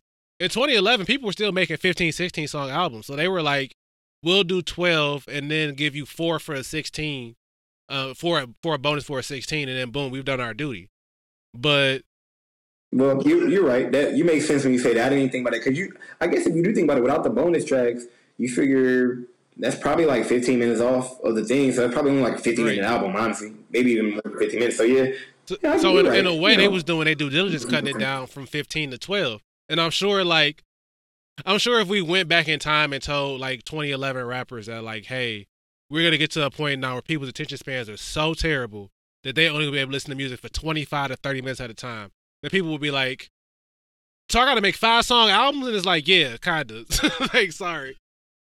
That's that's funny. That's funny, man. Yeah, I'm like nobody. No, let me tell you how rappers. I used to. I mean, just me personally, because I mean, scarcity of space or resources. When we had blank CDs, Mhm. you got 80 minutes per CD. I was getting 20 songs on them CDs, bro. Let me let me tell you how. I was making sure that I got 79 minutes and 55 seconds worth of music on them CDs. No I would hesitation be, either, I would. I would be mad when I could only do 19 songs. I'm like, nope, I got to figure this out because I'm getting 20 on here. So No, for real. Especially when you was like like when there was no real clear cut like you just had a whole bunch of B or a whole bunch of rap songs, like it was not just one artist. Oh yeah, I was picking that song is three minutes and forty five seconds, but this one is Yeah. the three twenty five version of it. Bet. I don't need all that intro in the, in the beginning. Like, why? For what? Um, all right, Ben. We kind of talked about favorite lyrics. I got. I have a ton. I'm. I'm. I'm no good for favorite lyrics with a Jay Z album. So that the game is the game. If you if you have any hi- you want to highlight specifically, go. Yeah, no, no. Mur- Murder Excellence really was the main ones that I wanted to do. Like, there's probably, like you said, there's probably ones I could find. They're not fine, but that I, like if I really like looked at the song and I'm like, oh yeah, I remember these stuff like that. Um, but Murder Excellence really was just something that, like, no matter how often I listen to it or whatever, like I just always think like this. This here is crazy. Um, uh, oh, there, there was one line in Otis that I did really love. Um, what the hell was that? Uh, Kanye or Jay? um, I'm about to pull it up real quick. It was um Oh, so basically it was just uh, it was really just like when he was stunned, and I think it was because like I remember it like so much of this song to be 100 percent honest with you is me seeing the video and remembering where the words were, like where they were positioned. So like the video really is what made me love this song. So I don't know if you've ever had like a song like that where the video was Oh, really why yeah. you love the song. Like if you ever really think about it. So this is one of those things for me, similar to stuff like Remember the Times with Michael Jackson and stuff like that. But I say to say this. Um, when he basically just when uh, Hov basically just talking shit, you know, talking about some popping bottles, putting soup miles in the cat. Uh, he talks about and he's it's so funny because the next year when um he had a verse on Jay's on uh, J Cole's new watch, he brings up the Hublot again, but he basically like new watch like Hublot or the big face rollie. I got two of those. Arm out the window through the city. I maneuver slow. Cook back, snap back, seem I cut through the hose. And I remember in the video when they're they're hanging out the window, the butterfly was like you know, and it's just and it's for me, I just enjoy it as favorite lyrics literally because of what I see No. in the video. So that's just something I Literally to that to that exact point. Um, the line I highlighted from Otis specifically from Hov was um that I guess I got my swagger back proof line, and I remember that like Mhm. it was in slow mo and the camera was like panning across him and Kanye just having a ball when he when he delivered that line. Yep. And that's partially why I love that line so much is that like he really got his swagger back. Like he really talking his shit on that on that part. That is crazy. So yeah, like that's cool, man. Sometimes you just want fun songs where it's like somebody stunting like that, and like it ain't got nothing necessarily to do like with. Yeah, it's just it's, it ain't got nothing to do with nothing. Like I'm I'm not saying that was the lyricist of the day award, but it was just it was like so Yeah. yeah. That- But that's probably all my lyrics for me. Um, I I'm I'm I'm not gonna I'm not going to do this. Um I'm not going to do this. This whole verse with niggas in Paris is a masterpiece. I'm not going to do it. And then um the only line I want to highlight from Gotta Have It because the entire thing the the, the beauty the beauty in Gotta Have It is the synchronicity between him and Kanye. You just got to listen to um them going back and forth with each other to really appreciate just how time not even time Okay. consuming that that time that verse must have been the construction of that song must have been, but it it just takes a lot of work to do that. Like I, I'm not under any false pretenses that they did a song in ten minutes. Like there's no way. But um, so so Kanye gives him the the uh the lead in with the um. I think I need a day off. I think I caught Paris. And then Hov comes in. Bueller had a Muller, but I switched it for a Mille, cause I'm richer. And prior to this shit was moving freebase. Had a conference with Ferris Bueller had a Muller, but I switched it for a Mille because I'm richer. Um, So I'm gonna break down the the, the all the entendres because I, I feel like it because I love this so much and I haven't ever had the opportunity to do this on a microphone. Great. Um, so Ferris Bueller had a Muller, which is a watch, which I think he actually did have in the movie, which is a very expensive watch. But I switched it for a Mille because I'm richer. And prior, so he brings in Richard Pryor, Prior, and prior yeah. to this shit was moving freebase. And Richard Pryor used to freebase his own uh, cocaine crack, which is how he burnt himself. Oh, yeah. So Hov was a genius, man. Like he really is a genius. I remember the first time I heard that bar, I caught every like I caught pretty much everything the first time, and I was like, "Did he just do it? I think he just did." okay, it's so crazy, and I know this is really like this is terrible what I'm about to do because it's gonna be like, bro, you you're a terrible person, really. But as I kind of am like just looking back on the lyrics of the song, I'm like, this honestly could probably be the best song in this album because I even just like appreciate, um, and it's it's crazy. D, like LeBron had just got to Miami, and I kind of had Yeah, like forget yeah. that. And he's got that line like later on in that same one, he's just talking about like him and D Wade and niggas hate ballers. These days, like, and then even when I go down, like that last. So one one thing I can always say, I've always thought of that last. I don't know if you want to call it like eight bars or something like that, where he's like, um, Blacks on blacks on blacks, hundred stack. How you get it? Nigga laying raps on tracks. I wish I could give you this feeling. I'm planking on the million. I'm riding through your hood. You can bet I ain't got no ceiling. Made a left on Nostrand Ave. Right. We in Bed-Stuy. Made it right on 79th. I'm coming down South Shore Drive. I was made in Shot Town. Brooklyn till I die. Uh, I wish I I'm could give you this another feeling. Million, and the beat drop out. I'm Ugh. up, bro. Man, like that whole last little part right there, like that's probably about the last 20 seconds of the song or so, has always been so crispy, especially since, you know, for those that don't know, like planking was like a fad or whatever at the time um, going on, and just so much. And it was like, he ends up talking about made a left on Nusher Ave, right with Ian Best, I made a right on 79th. I'm coming out South Shore, driving, I remain. Shout out, then Kanye, come, I mean, and then, uh, oh, come on, Brooklyn until I die. Like, and then the beat rides out for like another like 10 to 15, probably like 15 seconds. And I'm just like, that's always been my favorite, like, kind of like, it's so the- funky, in bro. Like the. James Brown sample is perfect. It's it's perfect. Yeah. Oh, bro. It's crazy that like as I'm kind of like looking at it now and I'm thinking of the beat, I'm like, this actually could have been the best song, and it wasn't a long It's song. so. It sh- yeah, probably it's like, short, but it's effective. Two fifty, bro. It was perfect, and you you might be onto something, bro. Like I might have to concede to you and say this might be the best song on the Yeah, that album. bro. racks on racks on racks, man. Backs on backs on backs on backs on backs. Who in that? Oh shit! It's just blacks on blacks on blacks. Hundred stack. How you get it, nigga? Laying racks on tracks. I wish I could get this feeling. I'm playing on the million. Yeah, yeah, bro. Like when he did that, I was like, oh, he talking, talking to him.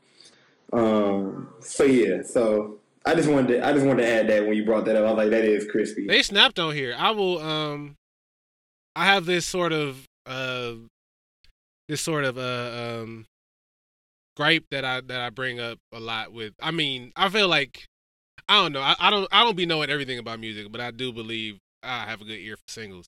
And it's like, dog, I want a video for this song so bad, and I I'm also of the opinion that you you never age out of a video. You can do a video for a song that's 15 years old. I don't care. Like, do the video. So, right. So I don't. I mean, I feel like Jeezy did a video for Mr. 17.5, which came out like 15 years ago, like two years ago. And I was like, oh, okay, like.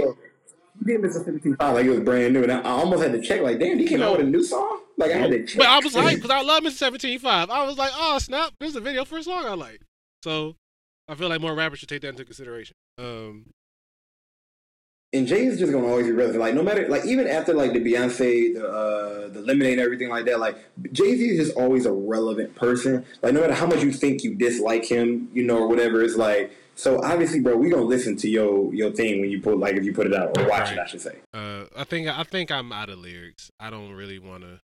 I was trying to make sure that I didn't forget any of them. I think I highlighted the ones in Murder to Excellence that I wanted to highlight earlier about the I rise on the day Fred Hampton died. Um, the lyrics I like from That's My Bitch. I like New Day. I think, like I said, I think it's a pretty song. I think it serves its purpose, but nothing I particularly want to highlight. So yeah. And No Church in the Wild got a couple. It's Pious Pious God Loves Pious. It's just very, you know, it. I'll be honest. For me, some of this album, and I don't mean it in that way. Some of the songs sounded similar sometimes to the point where, like, I didn't even remember the distinction between them, like name wise. Like, I wouldn't be able, like. There's certain points until you rap a lyric in there or rap a couple lines. I don't remember like, oh, this came from that song. Like, it doesn't. It doesn't stand out to me. It's not in a bad way. It's just like there was such a flow to it where it was like it just it would seem into it, even though the beat would be different. It's like, is this like is this welcome? And I'm just throwing names up. Like, is this welcome to the jungle or just made in America? Yes, the beats are different, but it's like we're talking about things that are so similar. So I'm like, um, okay. Yeah. I mean, so I guess like I, I was I was thinking about this and I wanted to bring it up. Um only because I do think it is the one downside to gotta have it was uh I was really looking forward to seeing that live, like really looking forward to it. And Uh huh. it underwhelmed um in person. So like I feel like I I, definitely um I don't know like so it's cuz it's a we kind of was talking around it but it's a timing song. Like the way they the way they're filling in each other's lines and doing the ad lib and shit like that like it's very precise. And so the point at which I mean at a concert they be trying to catch the beat and they be having the pieces in their ear and they be trying to figure the shit out. And I could tell that they time it wasn't where it needed to be, and I, it was only show number five too, so that might have like played a role in it. So I couldn't quite tell, Mhm. but um, definitely I I was a little bit disappointed in the live performance of it. We'll say small weakness, but I still think it's I on. I mean, the point is get this record on vinyl and play that record, and you I feel like you'll understand where I'm coming. I gotta give me a uh, what you call it too, so I can play some lines to be real. I keep saying I'm gonna get one. Um, I gotta be better with life. Cause it's a few. I, I want the Black album on uh on vinyl for sure, and I low key want to get SZA's Control um on on vinyl. So I need to for sure uh, get me something. I need I need to get this on vinyl specifically. Uh, all right, let's start wrapping up. Uh, popularity of the album. So funny enough, I, I kind of because I was thinking about this as I was doing my notes or thinking about how he was gonna do this. I remember so coming back to Howard the week after the album drop. Um, and Howard kids can be uh contrary about certain things, to say the least. And I just remember the the friends of mine that I was talking to about the album. I, so I remember specifically move-in day because they had all of us in like this one sort of roundup room until they organized who was going in what room. Um, and I was Mhm. talking to my friends about it, and they was all just kind of like, "Yeah, the album sucks. Like I don't I don't get the hype." And I'm just sitting there looking at everybody like, I understand I'm biased. Like, I get it, but y'all not about to tell me this album sucks. Jay Z and Kanye West. Like, what are y'all talking about? And I'm also like, did y'all hear niggas in Paris? Are we hearing the same album? Like, what? Like, what did I? What am I missing? we we can't be we can't be listening to the same things. It's literally impossible. Um, so it's funny that you bring that up. I uh, like I said, I just transferred down to North Carolina, so it happened to be funny that in my dorm, uh, like in my dorm building, there was a guy from New York. Um, obviously, he enjoyed it. He loved it. Of course, New Yorkers always think they know everything about rap, so he really loved it. and He was talking heavy about it, so it was cool. Not many people from North Carolina really, I feel like, knew like were really like very high on it. It could also be I can admit that my first year down there, like I was really not like I was hanging out, but I was also hanging out with kind of like the same people, so I didn't branch out as much. Um, and I was just kind of kicking people in my dorm. There was probably like a couple of a couple of cats. So maybe I didn't talk to enough people. But what I remember distinctively uh, standing out to me is so that year. You can correct me if I'm wrong. The Watch the Throne concert in Detroit was during like Thanksgiving, like during that weekish or so. So I don't know if it was actually like Thanksgiving Day, but it was like either the Wednesday before or like the Friday after Thanksgiving, like literally within that week that year. So when I came back for Christmas, everybody that we know, like you know, was talking about how great the concert is. They're talking about like they were still talking about it because you know Christmas break and Thanksgiving break are like two weeks apart in, in college and stuff like that. So they're talking about it. They're hyped. They're telling me how much it, how fun it was all the time they came back and stuff like that. So it's funny that like in my college room or my college you know friends at the time that I had, there wasn't much hype. When I came back, it was like the greatest thing on earth. It was like, like you, like everybody was talking about how like popular it was, just like how much they loved it. And I was like, okay, this kind of feels like more of what I was expecting. Because I, I was like, I know I can be the only one that really loved it. Of course, I knew that you had enjoyed it by that time. 'cause We had talked a few times, but yeah, it was just kind of different. Yeah. Um, okay, was Age the best? Was Age the worst? I, I think just sort of the diversity of the beats is aged really well. I think that um, the the subject matter. Uh, so I guess we can kind of like talk about because this this has aged the best and the worst. The subject matter. I feel like a lot of a lot of the accusations about it being a little bit too self-congratulatory are valid. I, I, I will not run from the fact that they are very proud of themselves for their success. Um, at the same time, like like the point you were making about murder excellence, which I hope I haven't said already, but the fact that Kanye West is citing actual statistics provides a level of insight into how serious they are about this cause. You know what I'm saying? Like it's not like they're literally just talking about we're so great, and if you just try, if you just try as hard as we do, you can be great like us too. No, they understand that like where they came from, there are systemic issues that are actually keeping people down, and so um, they don't actually offer too many solutions. I will say that's a problem, possible weakness, but they definitely do show a commitment to like pulling people up with them. You know what I'm saying? I agree. I think um, without even necessarily like repeating things, I think that Murder Excellence shows really the best on both sides. Honestly, about uh, what's aged the best and I guess kind of the worst. Um, it's Kanye's mindset, you know, changing, um, which I guess in this sense, to to me at least, shows aging the worst because obviously I think that he's regressed in some of his things, you know, in troubling whatever reasons you want to give him for that or, or things that you re- believe why. But the aging the best is because we're still facing a lot of those problems, not just murdering our, you know, not just killing amongst ourselves in the city, but um, you know, just being scared, ed- type of education, different things like that. Um, uh, you meant you you alluded to the line earlier with Kanye talking about like make my son be Republican and stuff like when people. So obviously that's something that I guess in theory has aged well because it really happened. Um, so I think just in general, the Murder Excellence song is probably one of the things that aged best and worst. And I don't know. I, if I had to be 100 percent honest with you, I don't know if I would say that the album as a whole aged great. And here's why I say that. I, I don't think it aged bad, but I don't think that Watch the Throne is an album that you would put on, like if you weren't doing this series, of course, but that you would put on to listen to all the way straight through. And here's my examples that I use for people like that, because there's always different kinds of listening. When I get on the plane sometimes you know, some people have playlists and things like that, but if you get on the plane sometimes, you can on the album, and most of the time you're going to fall asleep anyway, but you can on the album. To me, this is not an album that I would think to put on if I was on a plane or if I was in a car. Like, yes, they have songs. Yes, I might skip around. You might skip around any album that you have now if you listen to it, because not every album has straight through. But I don't think this is an album I would ever put on. Like, I would probably say, okay, there are three songs from this album that I would listen to again outside of this, and that's you know the ones that we've talked about, maybe four, you know, whatever. But that's it. I'm not doing. So I don't think the album has necessarily aged well, to be honest with you. As a whole. Um, I'm I'm biased. Don't I'm not I'm not the one to ask about this specifically. Uh, yeah, I, I listen to it straight through. I'm not gonna pretend like I don't, but it it, it is a um, it's not a. It's a very intentional decision I make. You know what I'm saying? It's not like it comes on shuffle when I'm like, oh, I haven't listened to Watch the Throne straight through in a while. Let me turn it on. It's like it'll be a it'll be an anniversary or it'll be like an occasion where I'm like, I haven't listened to Watch the Throne in a while, and I'll I'll do it because of that. But it's not like I'll be just listening to music and then like Watch the Throne, something from Watch the Throne will come on and I'll like go back and listen to the album. It'll be a very much like I'm listening to Watch the Throne today. So that's where I come come from with it. But um, what's also aged the worst their relationship, uh, Kanye and Jay Z's relationship aged Oh. terribly. That's Uh, yes, that's very good to point out.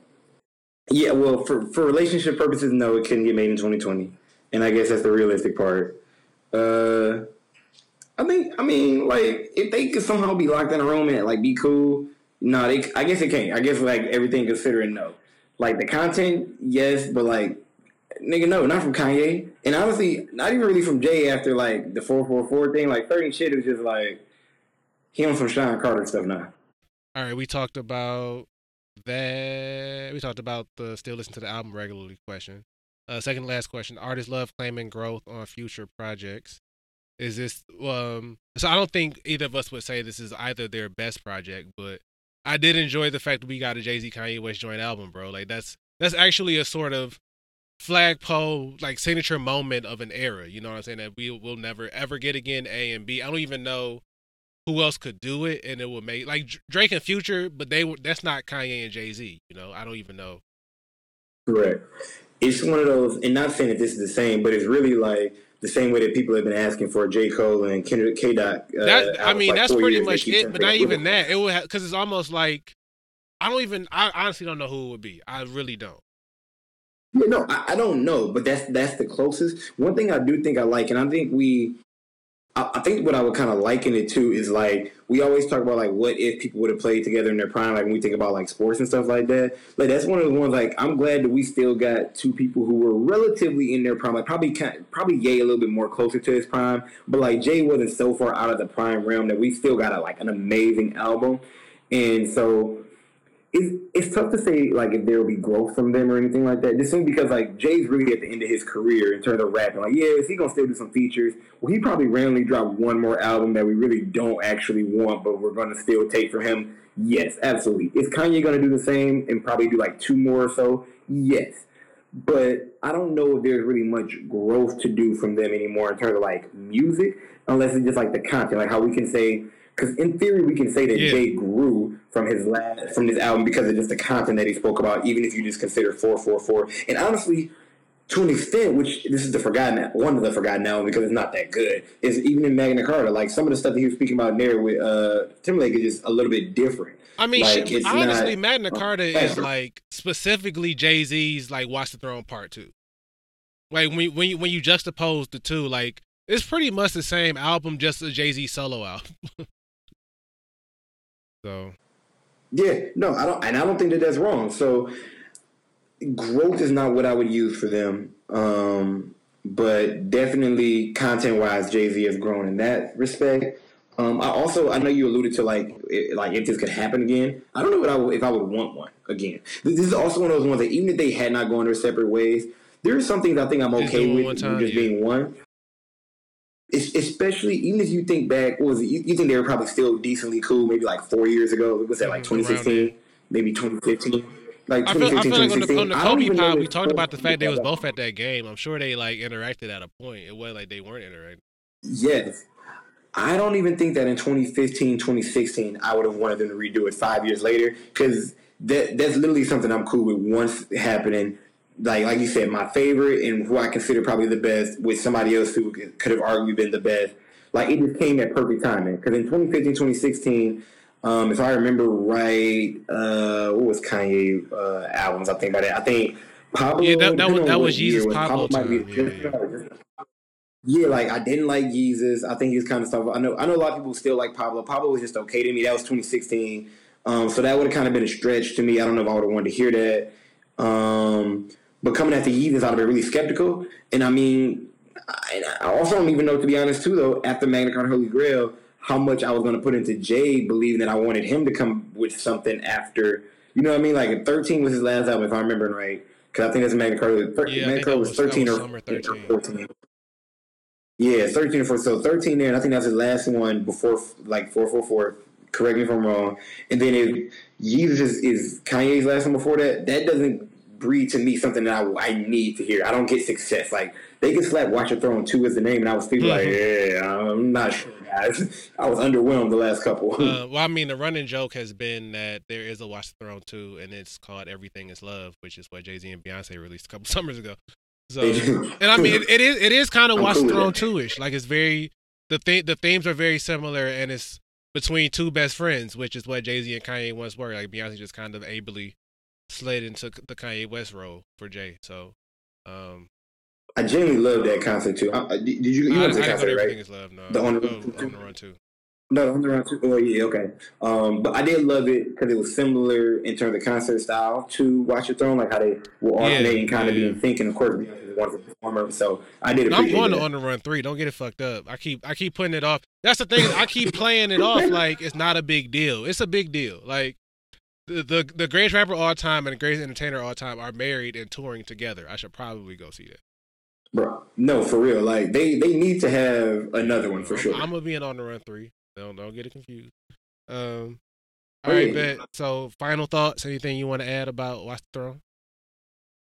Um, we hit a lot, so I don't necessarily think I got a lot of final thoughts. Um, I do think that I appreciate though the, the one thing that I will say, no matter what about this album that I appreciate is one thing that I have kind of taken into my own life per se over like the last five ish years is like the idea of not hmm. being humble about things, like stuff that you're like good at and.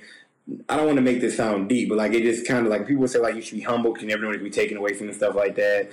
And I'm like that should actually give you more reason to want to not be humble because you could only and I'm going to simplify. it, You can only be the best basketball player in the world. Let's say it's like a year and then you get hurt and now you're out. Like like Derrick Rose, like Jay Williams from Duke, like Isaiah like, Thomas, uh, yeah. Aaron Hernandez coming from the top, like Isaiah. You know what I'm saying? Like there's so many things like no, because you're right, and people are going to crack. People are going to crack jokes or like say quote unquote negative things about you, which could be true, but are just negative in thinking about you when you fall. So why not like really shine? Like you only gonna be on, you don't get to be on top of the world. There's seven billion people in the world, man. Like there's very few times in in a person's life, and I don't want to say this like again but like that you're gonna feel literally like you're on top of the world, like like this is your best day or your best moment ever. Like whether it be your wedding day, whether it be you got the promote, like whatever it is, like you. I don't care if you have an office of six people and you are the best seller or the best office assistant or whatever it is in that office of six people, bro. You gotta like be the most hmm. unhumblest, like I I know that's not a word, but like, you got to be the most confident like in the world. And so to bring this to the album without boring you to death and getting you away is I appreciate that. That's what a lot of this album kind of was. Just literally takes of them just saying like, "No, I'm the shit now." Even even with Murder Excellence, which is my favorite song on there, there are parts when like Jay literally says, "Yes, one legend died, but nigga, you got the mm-hmm. another legend literally a couple hours later. Like you didn't even have to wait a mm. day. You mm. got me a couple hours. Okay, later, Reverend. Terry. Like, Okay. you feel me? So, so that's just really that would be my final thought on this album. I love this album for That's that a reason. that's a very solid closing closing thought. I appreciate that. I hadn't even thought about that part. Um, yeah, bro. Okay. Um, I have no I have no closing thoughts. I love Watch the Throne. I love Jay Z. I love Kanye West. Well, I I loved Kanye West. I I harbor. That's the thing, man. Is anybody who I legitimately once held in my heart, I always just hold out this sort of this sort of like piece of me that they'll come home, man. Like I can't, I can't, I can't. I don't know. I'm praying for Kanye because I'm I'm sure that like a lot of a lot of whatever he's done this decade, a lot of his deviations and stuff have has is the direct result of, of trauma he's still trying to get past. So, um, just happy that like Watch the Throne came at a very happy time in his life, and um, that he and Jay Z gave us what I consider to be a modern day master. Yeah, man. Uh, that's all. Um, you you got anything you want to plug? When wh- where where the fuck is the podcast, bro? What, what y'all doing? So yeah, appreciate that. So we got a couple, um, some personal stuff happening in some people's lives. So we we did like one in January and ain't did one since. We're gonna start them back up in March. Um, cause we move into another another spot to do them actually a black owned uh, place. to Hey, shout out to podcast. Detroit though. They Yeah. held us both down for a very long time. Yeah, bro. Shout out to Podcast Detroit. I, I don't really have nothing like negative or nothing to say about them. Um, we are going to do the bike drive again this year. Um, for those of you who are unaware, uh, we did a podcast a couple years ago around Memorial Day, Mother's Day, where we gave away close to 70 bikes. Um, so pray your hearts, minds, pockets, extra bikes that you got for that. We're going to do that again this year in the city. Um, for sure, man. You go ahead, enjoy the rest of your day, the rest of your pods, and uh, always good to see you, brother, man. Appreciate you, bro, bro. Yep. For sure, man. Much love. All right, boom. Again, thank you one more time to the good brother Keenan Harry. Happy belated birthday, bro. I meant to highlight that at the top of the show. I wanted to get this up for my brother on either Thursday last week when his birthday was or Friday a day after, but uh, technical difficulties got in the way. Um, but yeah, thank you again, bro, for all you do for me, for what suits him. Um, y'all don't know obviously, but there have been at least four or five podcasts that we've recorded that I had to kind of can because either the audio quality wasn't wasn't there, or we lost it, or the subject matter became impertinent after waiting 24 hours even to edit it. So, I just thank you again, bro, for like never ever being reticent to to help or to um just be giving of your time. Like I really do appreciate the fact that you are um so willing to help. So, thanks again. Um, and just know that any favors you need on your end, either personally or for beat the buzzer, uh, I got you. So thank you, thank you, thank you. Um, everybody, please check out whatsuitshim.com. Again, check out the newly revamped website. Follow our What Photography Instagram at WSH Photog. It's photo with the G at the end of it. Um, yeah, hope, we were hoping to launch our photography services going into the spring if people needed graduation photography or headshots going into job application season. But uh, yeah, with these with with this COVID nineteen going around, we kind of had to put that on hold a little bit. But um, yeah, please tell a friend about our photography services. Uh, check out our examples, our our um, samples, rather on WSH Photog or at the website whatsuitshim.com backslash photography. Um, like I said, cor- corporate, fashion, graduation, family, anything. We've pretty much done it all so far. So, um, whatever you need, once we are able to leave the house again, we will be more than happy to help. Um, our press and media kit, if you would like to advertise with us, we are steady looking for sponsors. Uh, we're looking to work, collaborate with other people on your end, um, podcast hosts, features for the website, anything. So, if you are interested in a collaboration and a working collaboration, we are interested in collaborating with you. So again, head to whatsuitshim.com backslash advertise. Um, it's in the, the footer content too also. So if you just want to go to whatsuitshim.com and scroll all the way down to the footer, you will be able to find the press and media kit. And inside you will find everything you need regarding our business. And if you want to work with us, uh, we would be more than happy to communicate. So yeah, I think that's pretty much it. Um, oh, announcements, announcements, albums of the decade. Uh, we will be expanding at least until season two. We have another 12 episodes lined up. Um, starting to record those 12 now. Um, episode, I think four for season two is in the can. Going to communicate with a couple other folks to get those interviews scheduled. And we already have, I think, six or seven in the books to be recorded anyway. So, um, yeah, very excited, man. I felt like this was definitely something that gave the podcast much focus, much needed focus. And, um, it's definitely gotten great feedback so far. So much appreciation to y'all for listening, for the feedback. Um, if you're listening to this on the West Him Radio feed, there's an Albums of the Decade feed. Please go over there, like, review, subscribe, all that good stuff. Visibility is very important to the brand in 2020, and we are trying to um, get our numbers up because, like, like I, I mean, it's obvious, but the numbers mean more visibility. Um, you would hope it's not all robots and trolls, and so um, yeah, like I said, it's been all positive feedback thus far, and so if we can expand that positive feedback, I would be very appreciative of it. So again, we'll be back hopefully Thursday with um Albums of the Decade Part 12, if not another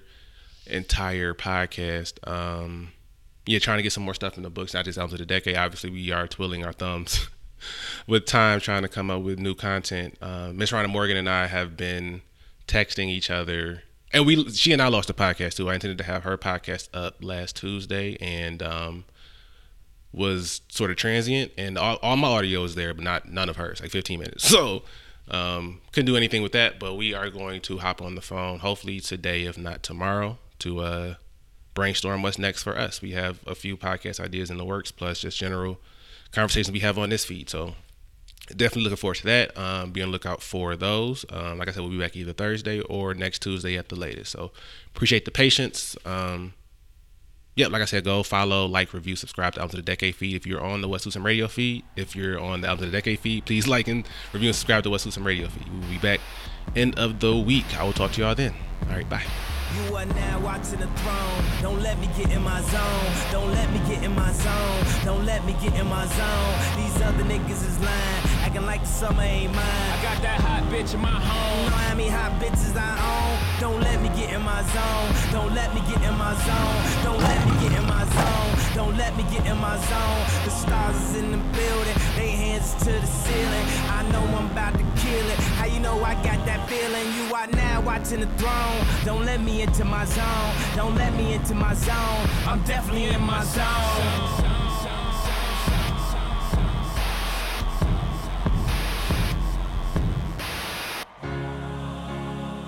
Roc-A-Fella Records.